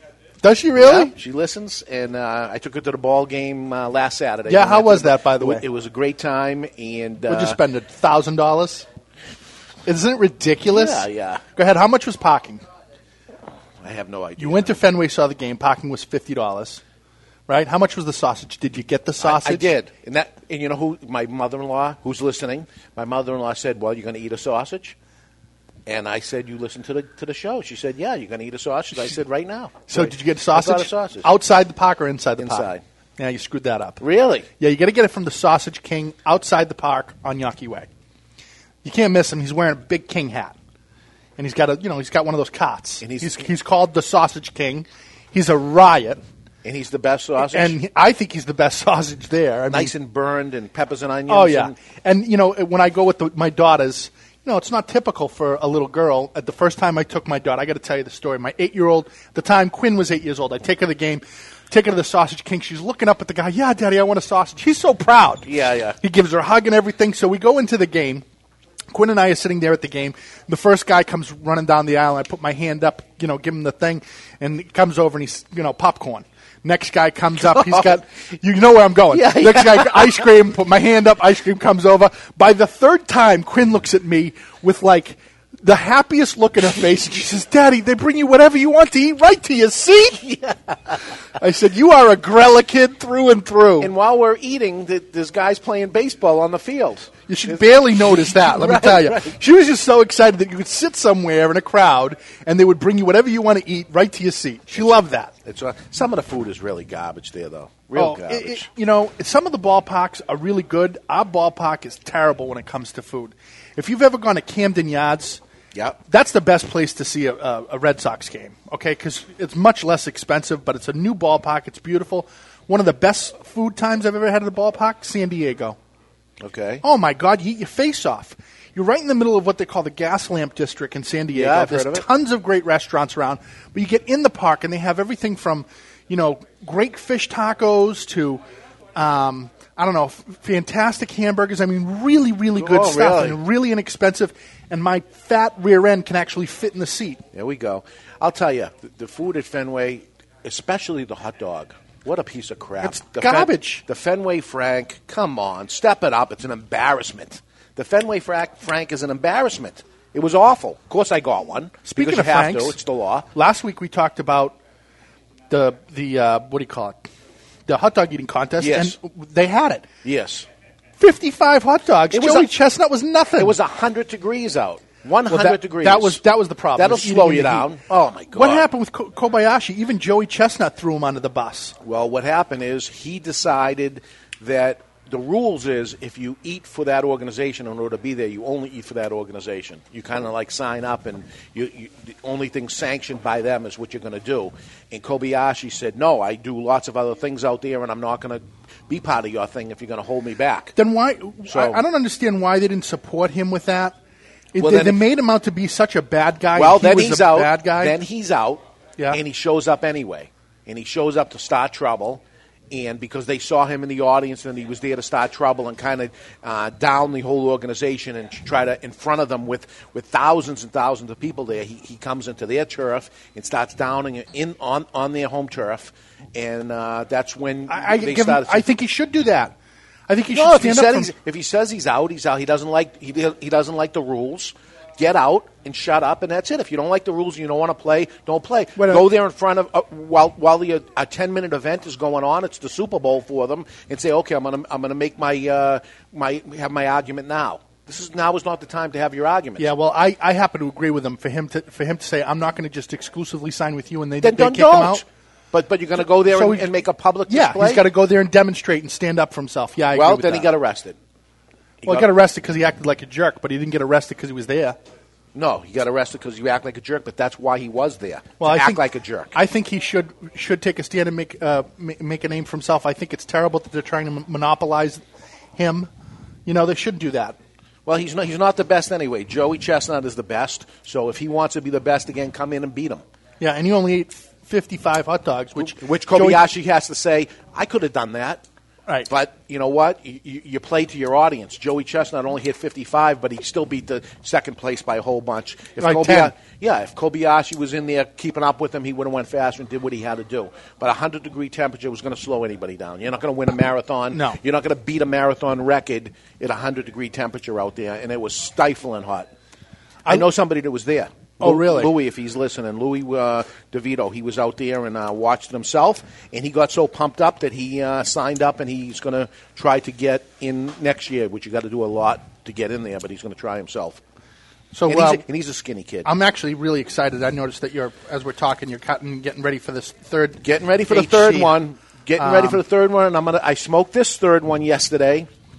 Uh, well, I smoked a blend of the third one yesterday. I smoked the, the, the very special Kurt cigar, which you have never had before, which Yeah. makes it even more special for me. Cause Kurt never was had really one. thoughtful and thought to bring some for us. I had one.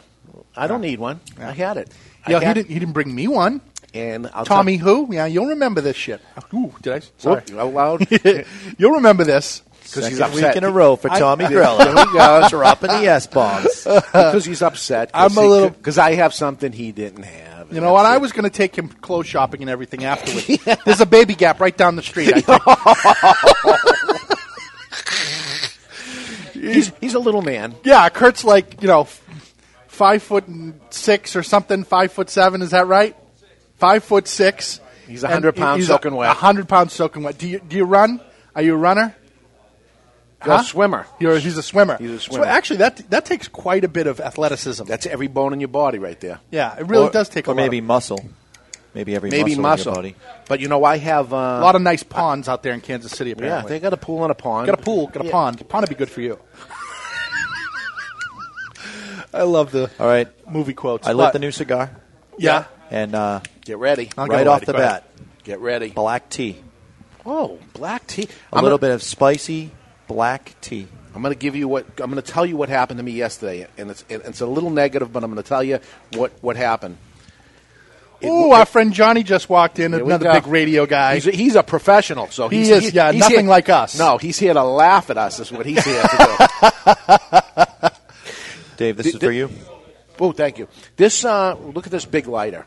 I love that lighter. This is a table lighter, three jets. How nice is this?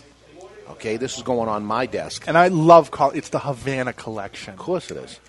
Okay, maybe they unlike can't- this, unlike the HC cigar. Xikar, they're being kind and they'll call it HC, but I think it's the Havana collection. How's that? This cigar worked last week, uh, yesterday when I smoked it as a diuretic. Would it be a diuretic or a? Diuretic me- means it makes you pee. Okay, it worked the other way. Number two. Number two. So it was a laxative. It was a laxative. Let me tell you, it was no joke. And uh, this is a full-bodied cigar. Get ready. We already had something to eat, so we're good. But this is on the full-bodied or full body. we had something good to eat, so we're good. We're good. And that was it was a low cal, uh, light on the lard, extra heavy on the butter, the, the, the, the scabozza in the, in the cheese inside. Ooh, scamotes. Oh, delicious. Speaking of delicious, the cigar is delicious instantly. Black tea. You Instantly, are good, that's my good. man. And like the Pokey family, I think. Oh, look who walked in. They're all here. Can we say? Can we say your name? Can we say your name? Huh? You- You're not even shaking your head. Yeah. Our friend Michael the mortician walked in. Michael the mortician. He's beautiful. I ha- yeah. He's just said I've lost weight. That's nice, Michael. Okay. He said that He was looking for a new After he customer. He's looking off. for a new customer. Yeah, you keep losing weight, he ain't going to get to you for it's a, quite a pissing him while. off. That's right. yeah, nice to see you. All walks of life in this business. Oh, it's precious. Like you said, we have our Radio listeners are the guy, same way. you got a mortician, we got everything in here. our listeners are the same way. We have listeners all walks of life, all ages, and that's one of the nice parts about being a cigar smoker. And I get to travel quite a bit, and when I get when I go somewhere and I go into a cigar store, I always meet people I like. Right. Cigar people are nice people. Yeah, they do tend to be nice people. It- well, they, they're relaxing. you're they're enjoying not. the finer things in life. I'm a nice guy. Yeah, I'm yeah. a nice guy. Just ask me anytime. Yeah, get the Flowbee. Yeah, there's nothing wrong with the Flowbee. I'm, I'm, I'm a big. Uh, I, I like it. I like it, and uh, you, you don't even want to get into the uh, the Playboy book till we till we read the Playboy book. You're against it right off the bat. I I've heard good things. I am going to read it cover to cover. I'm going to rip it apart, and uh, then I'm going to obviously write my own book. Right? Why not? We're going to have to. We're gonna have. Well, we got our show now. We need a book, right? Right. And uh, you know, you, you know, I don't know the right words, so we're going to have to get somebody to, to correct a lot of that too when we yeah. get to that. Yeah, there's some major editing there. This is full bodied for me. This is too strong. I'm not Uh, going to call it too strong, but boy, if you like a strong cigar, if you like an Ashton VSG, if you like uh, uh, La Flor Dominicana Chisel or a Ligero, um, if you like uh, La Aroma de Cuba, uh, let's see what else. Um, Brick House. Brick House is actually probably a little spicier, but if you like big, strong cigars like that, uh, like a Padron Anniversario, try this. It's very, very good. It's very, very good. Here's a Xikar cutter. Somebody took a Xikar cutter, the people from uh, Room 101. Mm-hmm. They take a Xikar cutter, they actually beautify it and, and turn it into a piece of jewelry. It still acts as a cutter and works, but they put lots of intricate design into it and added to it, and they're selling it at $275. The same exact. Where can you look at that? Where can we? Where can our listeners go look at that? Um, Here, it's too small for you. too small. Sale, uh, room101silver.com. Okay. Room101silver.com is where you look at it. Uh, MSRP is 274.95. Room 101 is our friends over at Camacho. Yes. It's our friend Christian Eiroa over at Camacho. Christian's another great guy in the cigar industry, incredibly de- generous. When we went to Miami recently to uh, go see a bunch of different fellas, he took us out to the best restaurant. Yep. He took us out to uh, uh, Joe Stone Crab. Joe Stone Crab, which is absolutely unbelievable. You're going to talk about that? Go ahead. Yeah, there is a small plot in America on the Mhm. American soil owned by the Cuban government. Should we be outraged or what? This is a piece of America that is Cuban, owned by Fidel Castro and the Cuban regime. And it's been there for a long, long time. It has a long story to it, over 100 years. And um, some people are just figuring this out now, like me and it is in Tampa, Florida. So uh, what happened is um, it was a small boarding house, and the property was passed through several hands until eventually it was donated to the Cuban government in tribute of their local hero, Jose Marti. So in 1956, the Republic of Cuba took possession, indeed, of this American soil, this, this rooming house. Since then, it's been torn down. It's a park. Yeah. So uh, you go down there and uh, you can walk all over it, pee on it, do whatever you want to do. I do. was I just gonna say pee on it. Right. But um, that's Fidel Castro's land. You know, we we talk about um, Gitmo, where we have American soil in Cuba. Yeah. I never realized that they have a uh, small plot of land here in America in Tampa, Florida, that's owned by them. Yeah. Um, so- Apparently, they, they have uh, activists show up there all the time, have for years and years and years, yeah, and they anti anti Castro stuff, and they uh, walk around it. And I just never realized it was there. I've been to Tampa a hundred times, and I will purposely uh, make way down there uh, to Jose Marti Park in Tampa.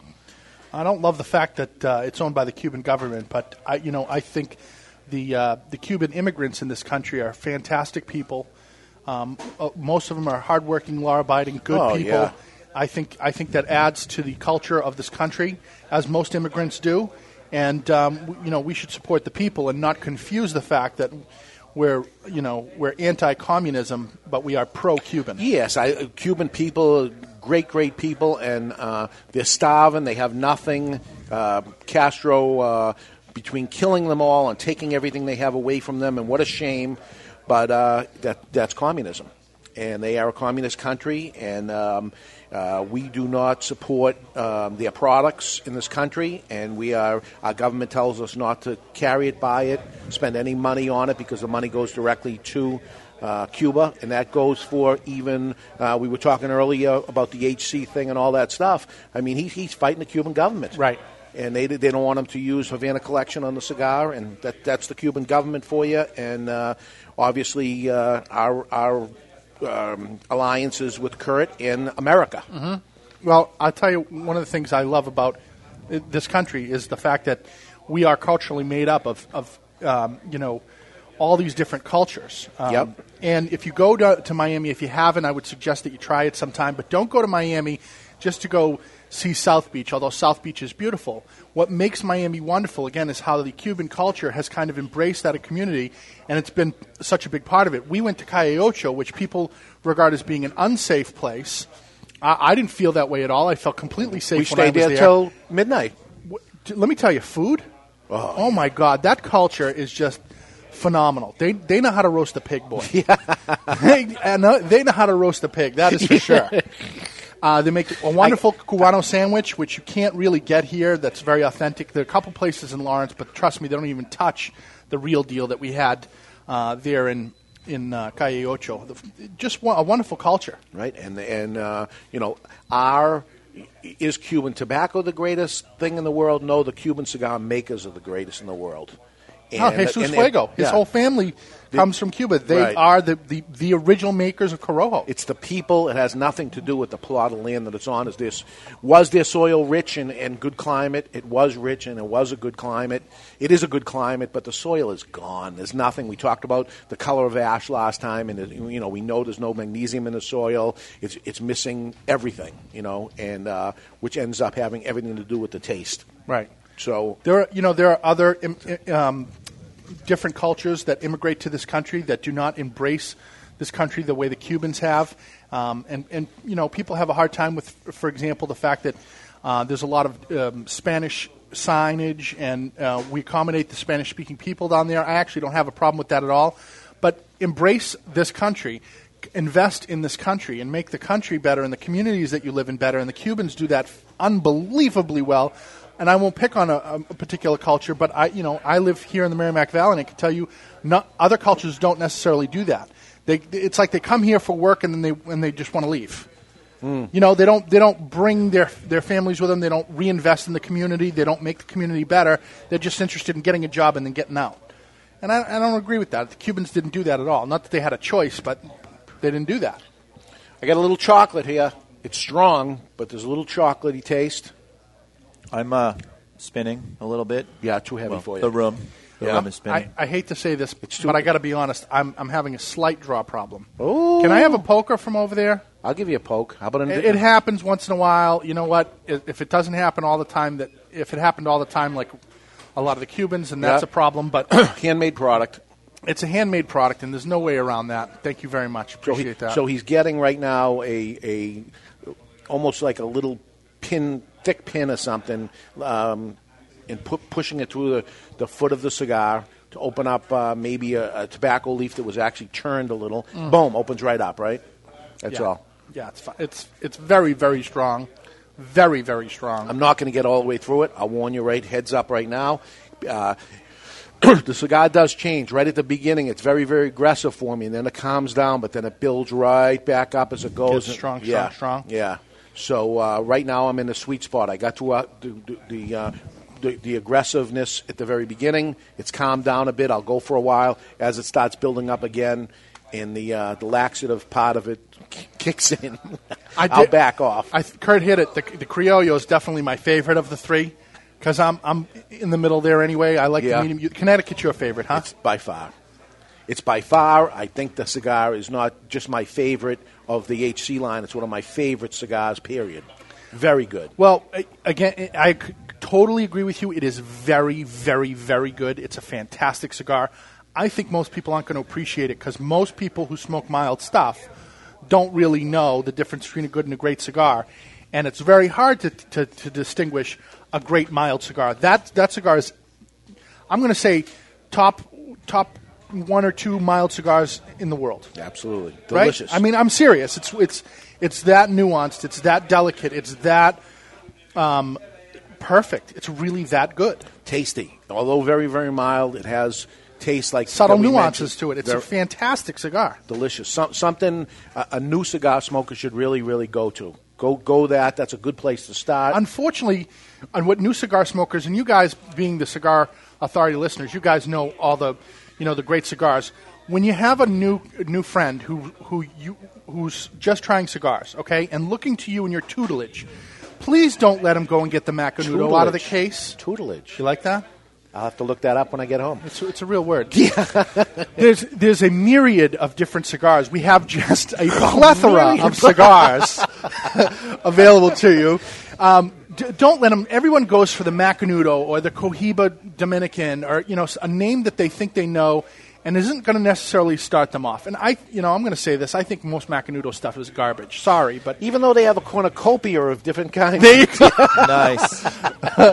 um, go. I'll throw something in there. That's, There a, you go. that's a word. Your job is to help get them started the right way. If it's a friend you care about, I know that there are a lot of people that ask us, okay, all the Yeah. time, non cigar smokers say, hey, c- can I have a cigar? You got any Cubans? And they instantly want like the most expensive thing that you have. Right. And you want to smack them and go, you can't even appreciate it. I'm not giving it to you. And you'll and you will not like it. It's too strong. It's too for strong you. for you. Let, let, let me take. Let me take you to Yeah. the HC Connecticut. If it's someone I care about, I want to spend the $8 on, I'm going to take you to an HC Connecticut. I'm going to show you what a great mild cigar is. and you're going to start loving cigars because somebody that oh I've tried cigars before I had a Cuban when I was in Mexico or something like that I hate cigars that's not what you want to happen let me start you off with something nice and let me explain to you the differences of, of cigars which is going to take me to the next subject Oh, of course, Segway. You're such a Segway. You're king. all about the segue. Segway I got to buy one of those the differences between little cigars and cigars mean Oh. not much in a retail store What do you mean? he- th- this is the big problem that's happening, and, and when I was in Washington just recently, this is the big problem that The, you, you the got- politicians are putting cigars in with cigarettes, and they think of them as the well, same. because the manufacturers are doing it. You know, they, they're trying to get around the uh, the taxation on cigarettes, so they're making little cigars that are packed. Look at this picture over here. Yeah. it, it's a it's a pack of cigarettes. That are little cigars. that are supposedly little cigars. They take the filter off, they put brown paper instead of white paper, Yeah. and they say, this is little cigars. So the government gets all upset and says, okay, we're now we're Ah. taxing, we're going to put another tax on these little cigars. There are little cigars, but these aren't little cigars. These are masquerade. These are cigarettes masqueraded as, and they use that word cigars. They're not cigars, and I'm telling you, you're not allowed to use that word. I don't appreciate it. You have nothing to do with cigars. This is a machine made cigarette in brown paper, and this is what's going to end up killing this industry. We need to let you know the difference between a supposed cigar and a real cigar. These are real cigars that we're talking about in the Cigar Authority. We talk about real handmade products, artisan. Well, let's define I- that. I mean, because that's what the, the government needs us to do. So let's do that for our listeners. What's a real cigar? A real cigar is a handmade product, all tobacco. Here's the ingredients of a real cigar: cigar leaves. Well, tobacco leaves. That's it. That's it. Aged fermented tobacco leaves. That's right. Not processed in any way. No way. Everything's done by hand, with the exception of maybe taking the stem out of the center of a leaf. Right.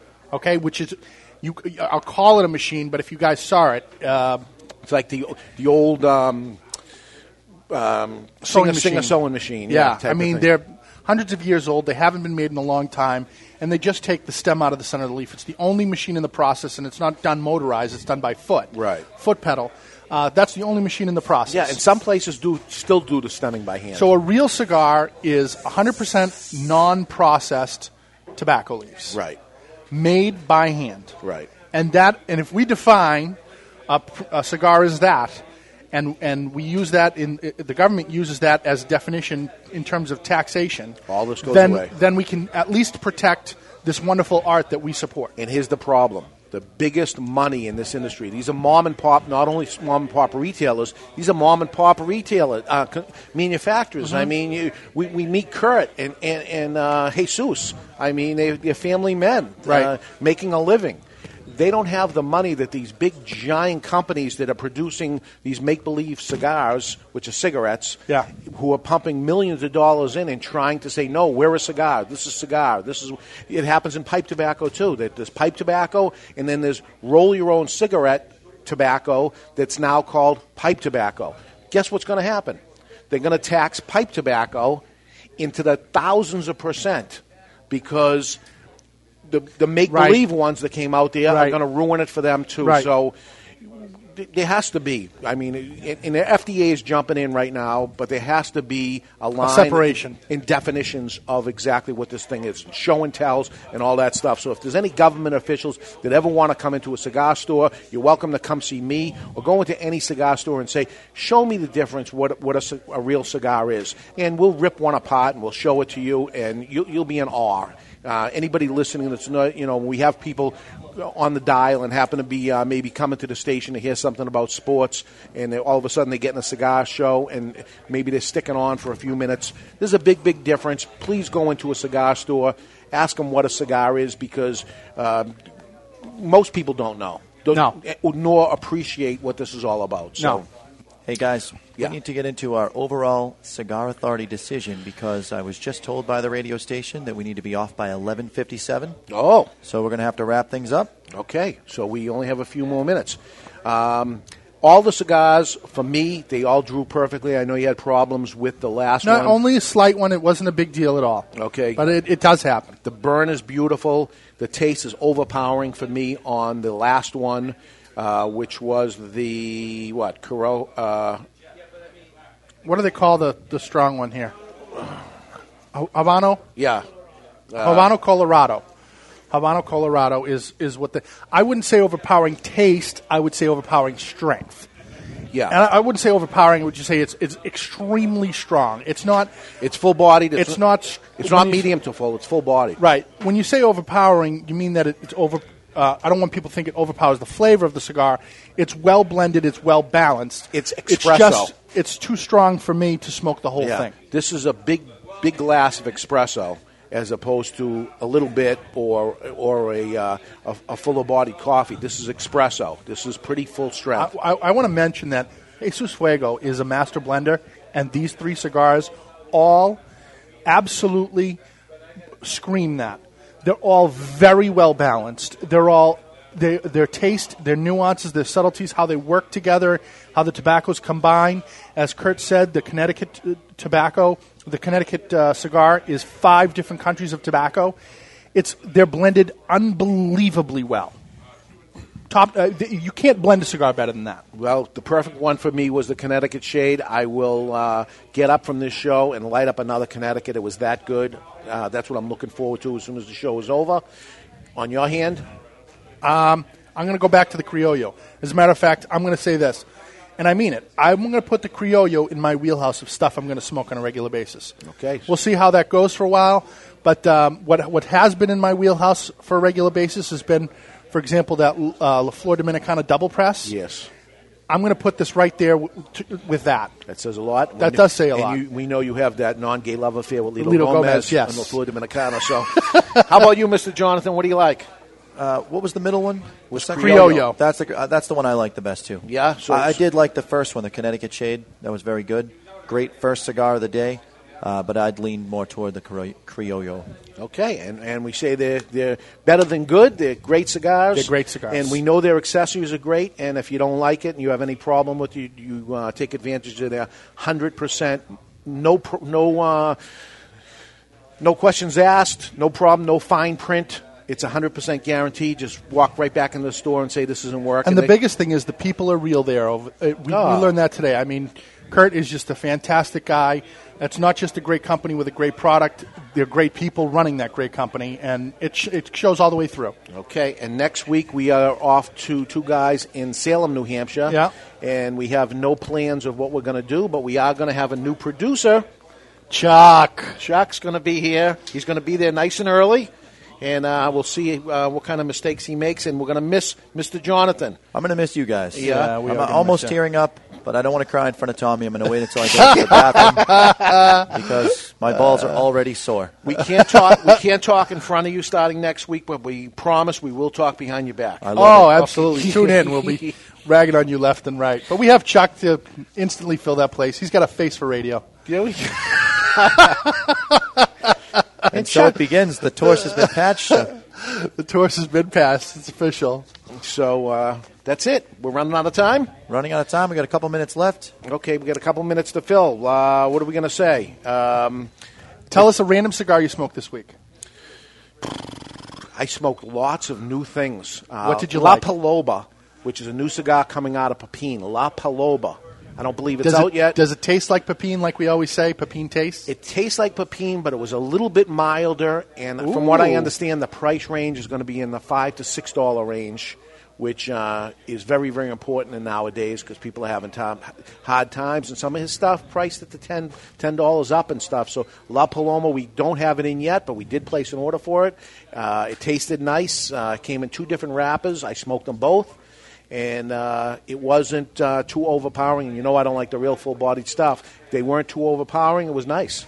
I've been lots smoking, of new stuff coming. I've been smoking all week. Nick Sticks, guys. I had that last week. it's so a good. three dollar cigar. Please don't let that turn you off. Go smoke one. They're unbelievable. They make them in Maduro, and Connecticut. I love them both. I can't get enough of them. And for three bucks, why should I? Why should I moderate myself? Right. And, um, you know, we're, we're launching today the new 6x60 of the uh, HC. And I know that the people from Brick House, and I haven't had it yet, they have a 6x60 coming out. Everybody's jumping on the bandwagon. I can't believe the popularity of a 6x60. Kind of too thick for me. But uh, the thing is, they're selling. They're selling. So, hey, thanks everybody for listening to the Cigar Authority. This is Tommy Grella and David Garofalo bidding you farewell. Gentlemen, you may now smoke.